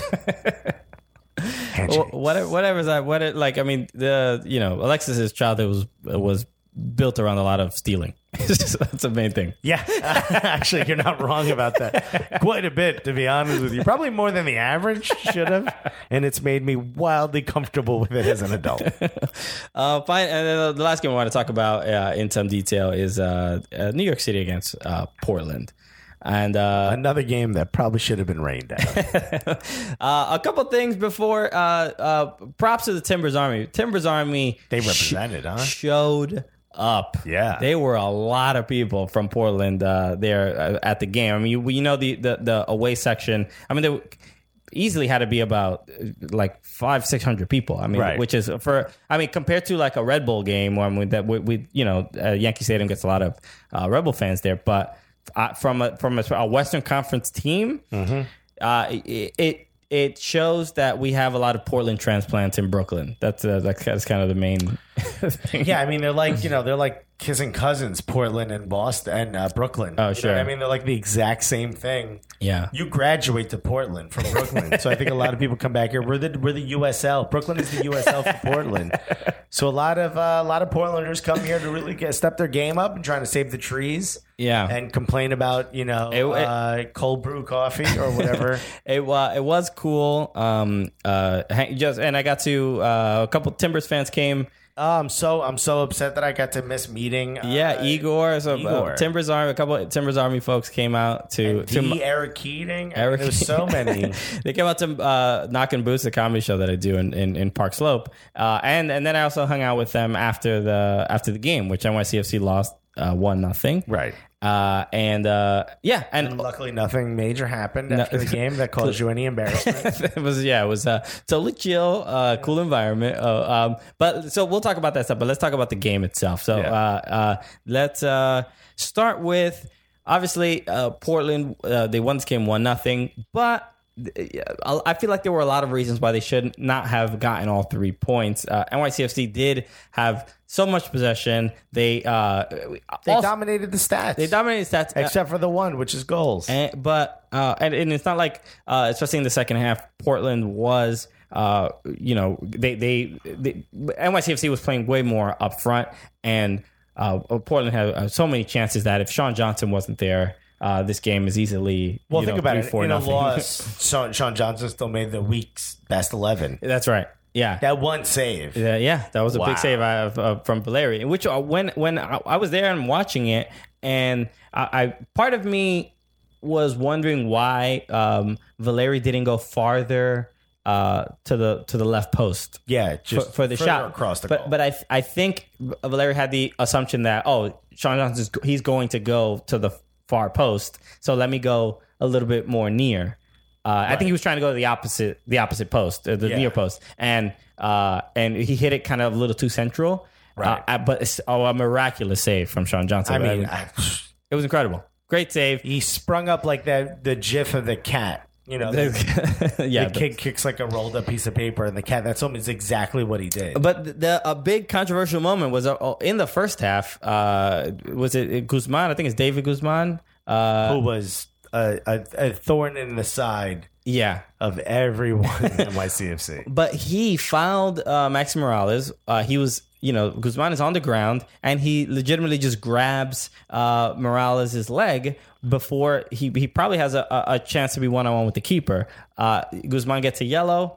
A lot of people think he was he he uh, denied an obvious goal scoring opportunity. Dog so loved and, it. and should have gotten a red card. I agree. I kind of agree as well. It was it was a little ridiculous. I, I, and and it's you know that kind of play is not a, a thing you see. Uh, you see people kind of grab at a, a player's shoulder or tug their Or, like, shirt. tug, the, tug the shirt. I think to- is the most you know common. to, to to like to stop a to stop a play Right. but to just grab his leg Well, there's also the term of like the professional foul, you know, which was yeah You know, like, okay, look, you got me. You're going to beat me. I'm going to foul you. I'm not trying to hurt you, but I'm definitely going to try to stop you. And if I get a yellow, I get a yellow.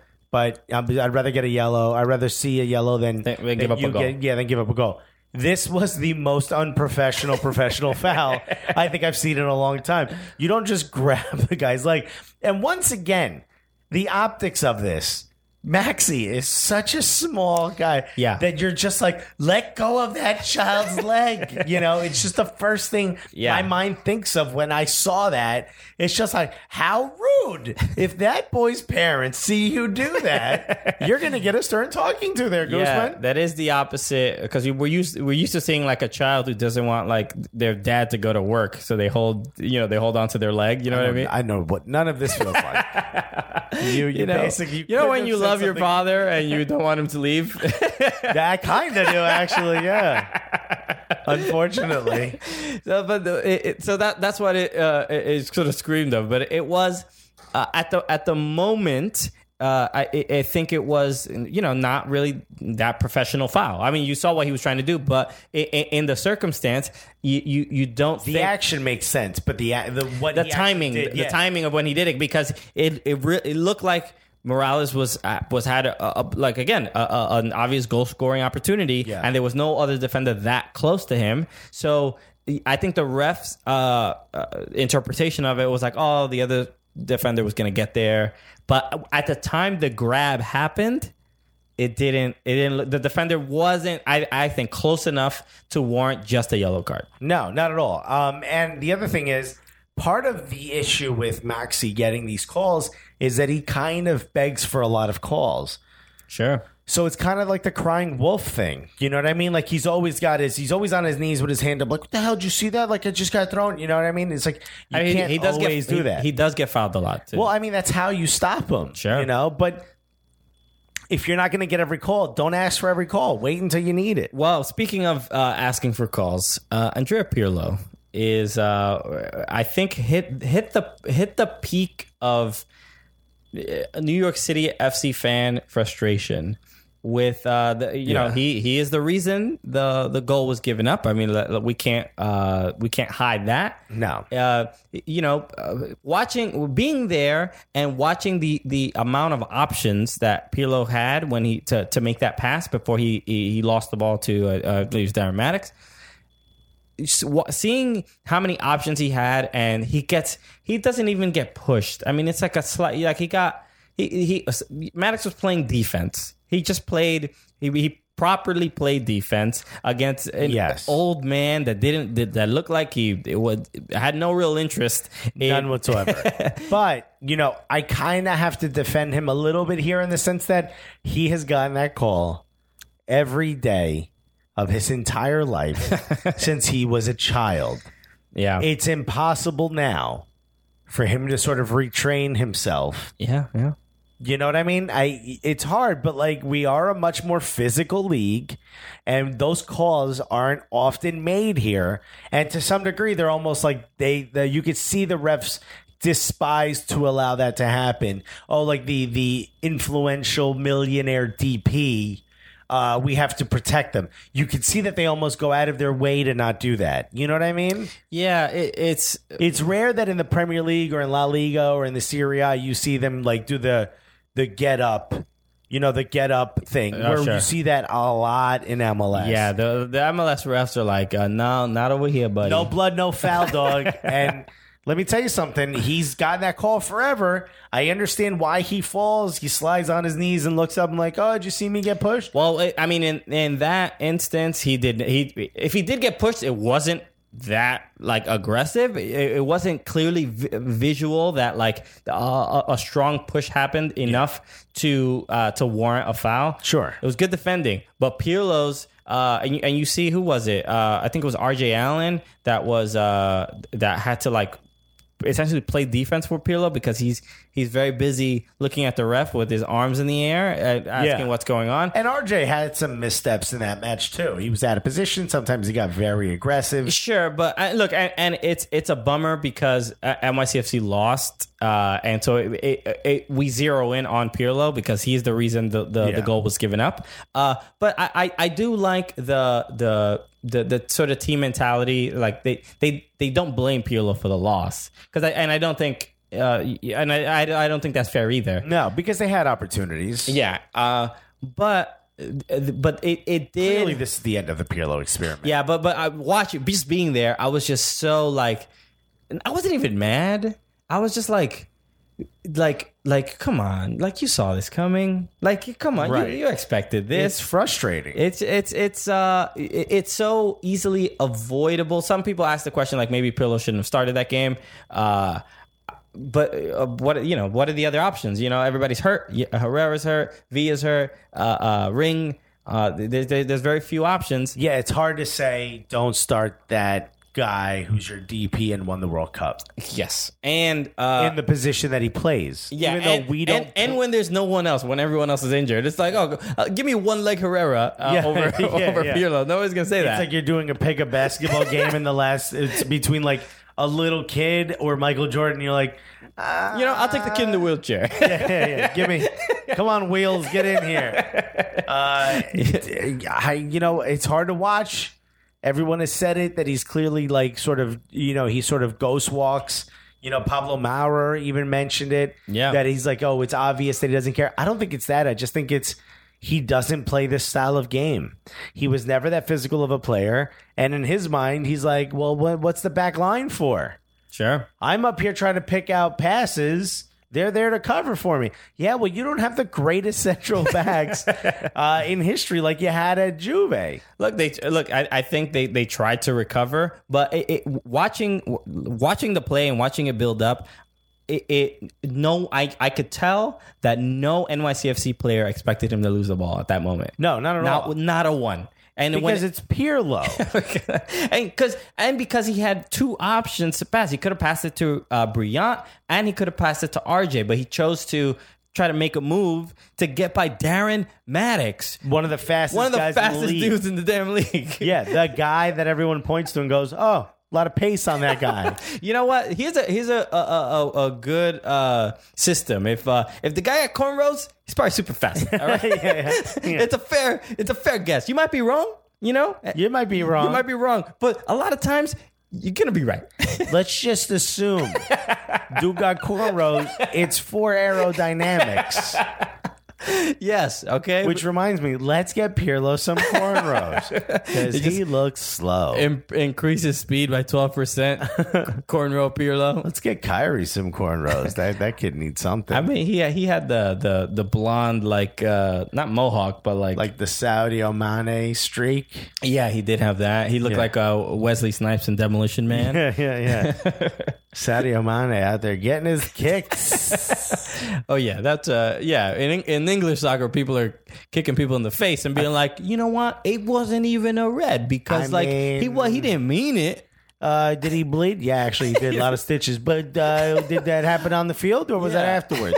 Hindsight twenty twenty. You know what I mean? You know what? Let's not be so harsh Yeah, yeah. about with you giving out these red cards. I mean, have we thought about how Sadio feels about this whole thing? You know. no one even asked him. I mean, we're sitting here talking about this one guy. Somebody said that, uh, don't worry about it. He grew up in the favelas. This isn't the worst thing that's ever happened to him. Sadio Mane? No, uh, Ederson. Oh, okay. Ederson is from uh, Brazil. He's- Oh, sure. Clearly, he's from the favelas because he has a massive neck tattoo. you don't get that when you grow up in the burbs. You know what I mean? Yeah, yeah. Uh, That is a favela tattoo all day. we we uh it, it was interesting. So we were talking about hanging out, uh, you know, with uh with Well, you to, which is I'm, I'm a little upset because we have a lot of fans. Yeah. Um, shouts to Igor. Shouts to um, Kelly uh, uh, Kelly, yeah, Kelly Lopez, uh, who's uh you we always uh, Mario's sister. Very nice of her. Big fan. always tweeting uh, back and forth because she, I, I, she she's great because she she uh again I never met her I didn't know her but she she Right. was Timbers Timbers fan and uh, I saw her on Twitter 'cause she, and she's always uh, tweeting about like her own soccer games. Yeah, like uh, from she plays in her own soccer league. Yeah, so her, her, she, her she's uh, at uh, Lopez number eleven, right? And and I but I feel like I know her life based on on on like she'll talk about how games went. Yeah. she'll be like, oh, I scored two, and uh, and I didn't really like how I played. And I'm like, all right, Kelly, like you know, you'll get them next game. It is weird to walk up to someone you've never met but have something to talk about because Sure. you understand what like I was I was posting which by the way if you guys ever care I post whenever I go away and stuff I post on my Instagram stories and uh my wife I was trolling my wife a lot on the trip uh It's a healthy, Ireland. oh, that's a healthy marriage. Uh, it was hilarious. People were like, "I wish I could say this to my wife. Keep going, bro." So I just kept going. I had, I think I did a ton of stories, but um, people. I came back and I, I I came back on Sunday, hosted a show at New York Comedy Club on Monday, and I walk in and people were like. So tell me about that jam you ate, and I'm like, wait, how do you know? Yeah. I'm like, oh yeah, that's right. I put my whole life on these Instagram stories. So people were coming up to me talking to me about my vacation as if they were there. You kind of did the same thing with uh with Kelly because like you you know oh, sure, about- yeah, yeah. It's like, I, you're like tough loss the other day, huh? And you're like, oh, by the way, I'm Christian. You know? oh, hi, I know your life. Yeah, yeah. It's weird. It's it's an odd for Sure, both parties. In, in general, yeah. I, as a comedian, I, uh, yeah, it happens more. Espe- Just Yeah. especially, especially when you maybe talk about something on stage and then immediately the person wants to talk to you exactly uh, yeah. about it. Oh my god. Or sometimes even on this podcast, we'll mention something and Yeah. you know, someone sees us in passing and they're like, "Yo, whatever happened with them?" I'm like, "Oh my god." Um, but th- it was a, a interesting moment because we're I'm I'm hanging with all of them, and then uh, uh, I know uh, Kelly she she got a um uh oh wait you know what I think I'm saying her name I think it's Kathy. Might be Kat. Oh wait, I mean I might be mistaken. I'm gonna I'm just gonna oh I. Now I feel like an idiot. Am I- Well, look it I think it, I think it is Kelly. I think it's Kelly. But Just maybe look it up real quick. Sure, I mean, sure. Anyway, but We could correct ourselves. but the- how does it feel to be on this side? no, that happens. That happens. Uh, uh, her her first name is not on on her Twitter, but whatever. Uh, so uh, but there was a moment when uh, I was Miss uh, Lopez. Miss Lopez. We just Yeah. call her Miss Lopez. I know it was a K. It was definitely K. But she, uh, we're all hanging out. We're having beers.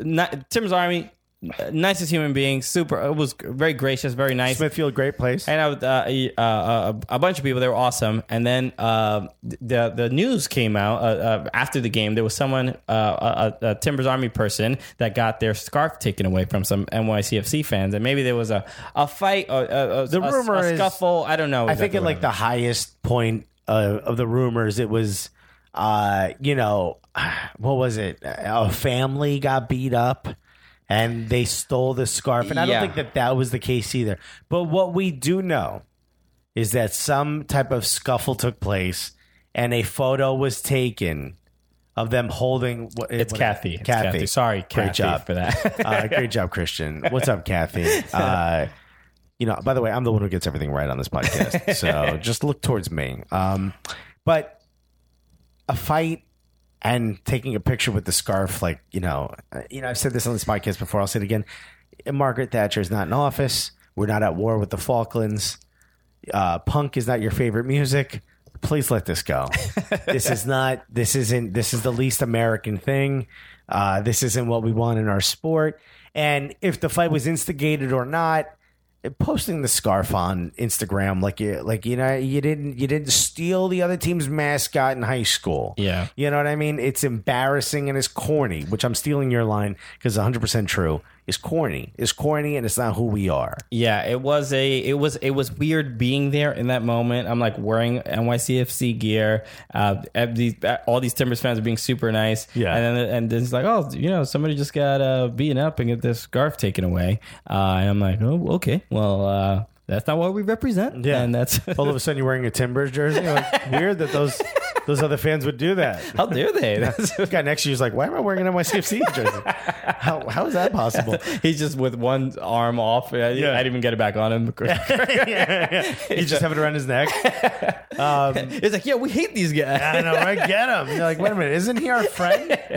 no, uh, it was it was, I, I, and I'll say this, especially being uh, uh, th- that moment specifically was uh, nothing but embarrassing. It was it really it, in that moment. I'm like I, I felt embarrassed to support the club. in that moment. I was just like, this is ridiculous. Like we're, I, I'm literally uh, uh, surrounded by these very, very kind people, and we just watched a soccer game, and and now we we can joke around and and uh, and just be friendly afterwards and to have this represent part of like their experience coming to uh, New York City is is a shame as a New Yorker, as a fan of NYCFC. Right. it- as a, as someone who we kind of trumpet ourselves as like you know uh, you know leaders or not leaders but like you know uh, louder voices of American soccer we want it to grow. Yeah. this is the the last thing we want Yeah. is this style of you know whatever it is hooliganism whatever it is. It's it's just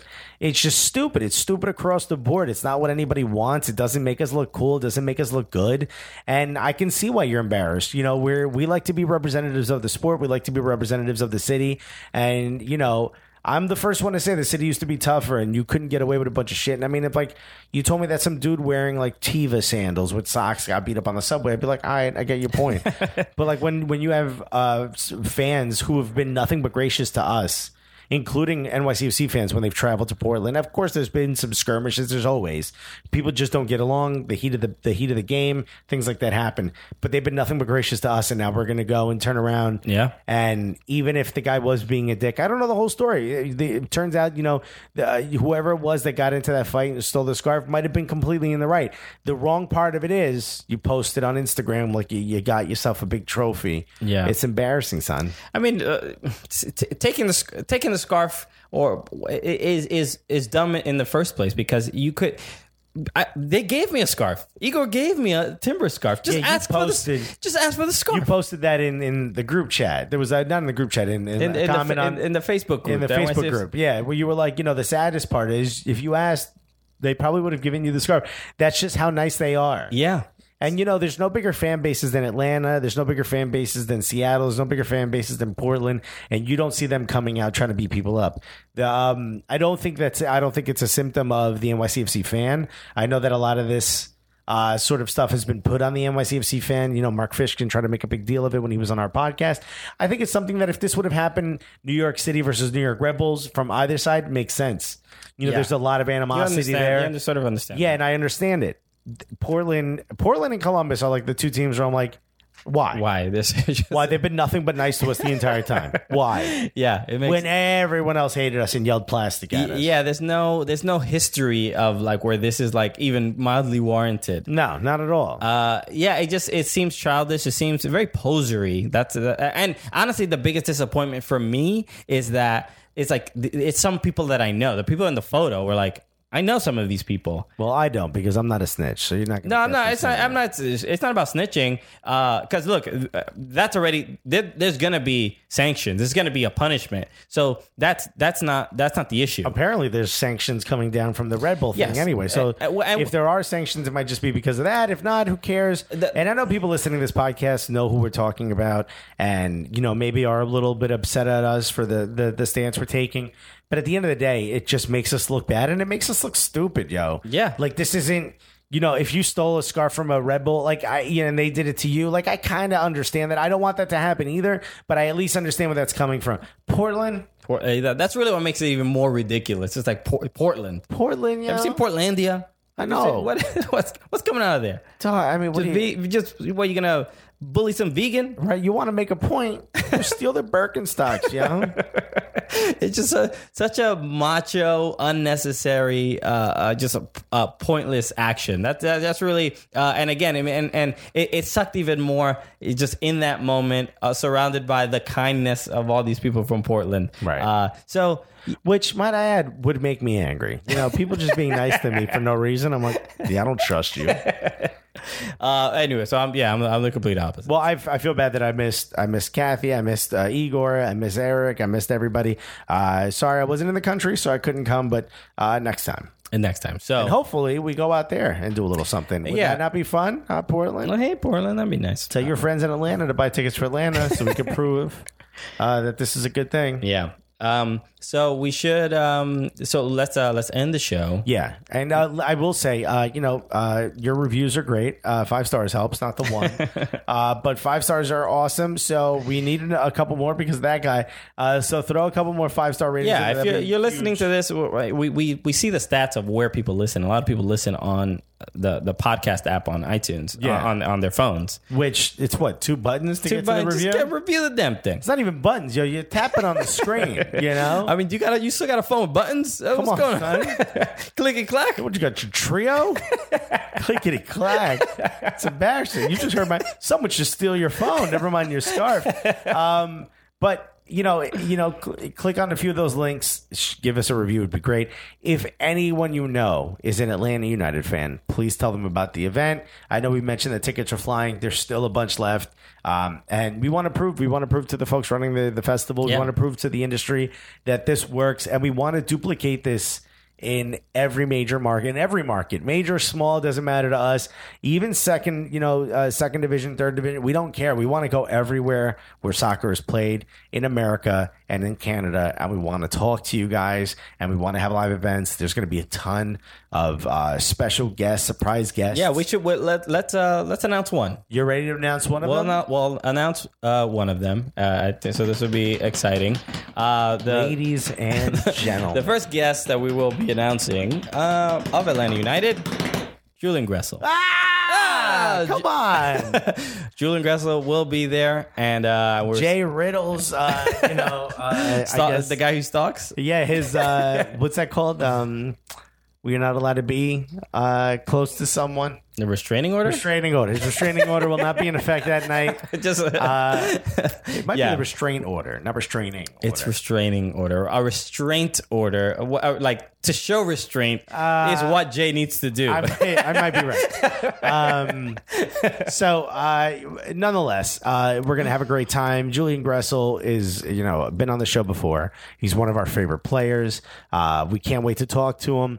Uh, we can't wait to see, you know, how he feels about the new stadium. And, and we're still not sure if we're going to do like a Q&A and stuff. Like there may be an opportunity for the fans to talk to the players. It's going to be huge. Whatever it is we do, it's going to be huge. And we do it for you guys. So, um, Julian Gressel is going to be there. He is one of a handful of people that we are uh, ready to announce, and we will be announcing as we get closer um, to the to the event itself. Uh, so go to go to the link that we've tweeted out a bunch. Yeah, it's our it's our pinned tweet. You can uh, just go to uh, on our Twitter uh, at Taco Cooligans. Just go get tickets right there. You can also go on our Facebook page, uh, and uh, and if you like our Facebook page, you can see the event there. So you can Yeah. click that you're going to the event. Uh, you can uh, and and also the the link for the tickets are there. as well. Uh, are- and share the event. Share Yeah. the event. Um, you know, there's a lot of people that aren't on Twitter that are uh, Atlanta United fans. Uh, we know there's a lot of you uh, Yeah. because we've seen it at the stadium. We've seen. Okay, Those were not holograms. Yeah, in- in no, those not at all. And uh, we want to go and uh, we want to go and take a uh, you know a tour of the stadium and stuff. We want to do some stuff with the team. If you want to see that content, part of it is you got to get you know people out to this event, you know, and then that helps us go Yeah, yeah. out there and do other stuff. So make sure you get that done. Um, and uh, we may need help. We may need a videographer. Uh, so if there's anyone you know out there that's that wants to help us out, uh, wants to donate their time, that would be huge. Yeah, that would be yeah. nice. Um, so anyone, uh, you know, who is the Kale? Who's the Kale of Atlanta? or let's start a GoFundMe to have Kale fly down to Atlanta. you know, maybe that's it. Maybe that's what we do. So um, yeah, yeah. So uh, we, it it is going to be exciting. We, we are going to announce um, some other guests uh, coming up. Oh, so make sure more. you. I mean, you, you're hearing this now. Now that uh, people know uh, who's going to be there, the tickets are going to go a little bit quicker. So hurry up and go and get tickets immediately as soon as you hear this. Yes, We can't stress that there is a limited amount of tickets available. There's not going to be standing room. This is going to be one of those things where it, once you fill the room, the venue is like, I can't. Yeah. yeah we can't do it. So Um, so so make sure you do that, and we will be announcing uh, some other guests. Yeah, real- and real if you buy tickets to the event, it's they're ten dollar tickets. You get ten dollars off passes to the rest of the, festival. the Red Clay Comedy. yeah, Festival, so Kyle Kinane, Nikki Glazer, a bunch of famous comics are going to be there. Us, we're going to be doing shows. So if you want to see us perform in your city outside of just this event, buy tickets to the. Uh, get yourself a three day pass. I think there's still a few of those left. A bunch Yeah. of them been sold out. Go out, buy some tickets. Buy this ticket, get yourself 10% off the rest of the pass. It's almost like, or not 10%, $10 off. It's almost like you didn't buy the ticket at all. It's almost like all you did was buy the pass. So go ahead and do that. Um, and then of course, uh, of course, there's uh, the code Cooligans also gets you a discount, um, I believe. on the on the pass. Yes. On the pass, yeah. So I mean, come on, it's almost like you're getting free money. You know, yeah, free money's nice. Come on now. All right, guys. So uh, yeah, I think that's uh, that's all the stuff. Yeah, right? once again, shout out to Tropic Sounders, Tropic Sounders Cuba, um, everybody out there. I hope everyone's okay. Um, if you need anything, let us know, dude. And um, our fans and us will be more than happy to help as best we can. Exactly. So uh, again, thank you again for listening. Uh, we appreciate it very, very. We love you guys so much. We, lo- I mean, it is love. the way that Alexi Lalas is upset with men's national team is how much we love you. Look at that. With the same, with equal rage. We, we, we. It's rage love. We love hard. We love very hard. very, very hard. Uh, what better way to end? Thanks, Matt Doyle. then my laptop falls off. Falls off my- a little too hard. so hard we broke a light, or the light almost killed us. So we hope we didn't scare you on that part of the podcast. Matt Doyle, thanks so much for coming on. Fans, thank you so much for listening. You guys are the absolute best, and the reason we do this all. If you live in Atlanta, buy tickets. If you don't live in Atlanta, tell your friends in Atlanta to buy tickets. If you don't live, have friends who live in Atlanta, and you don't live in Atlanta, you can't come, and you don't want to fly out, leave us a five star review. It'll help us out. My name is Alexis Guerrero. My name is Christian Polanco. Together, what are we? The coolest.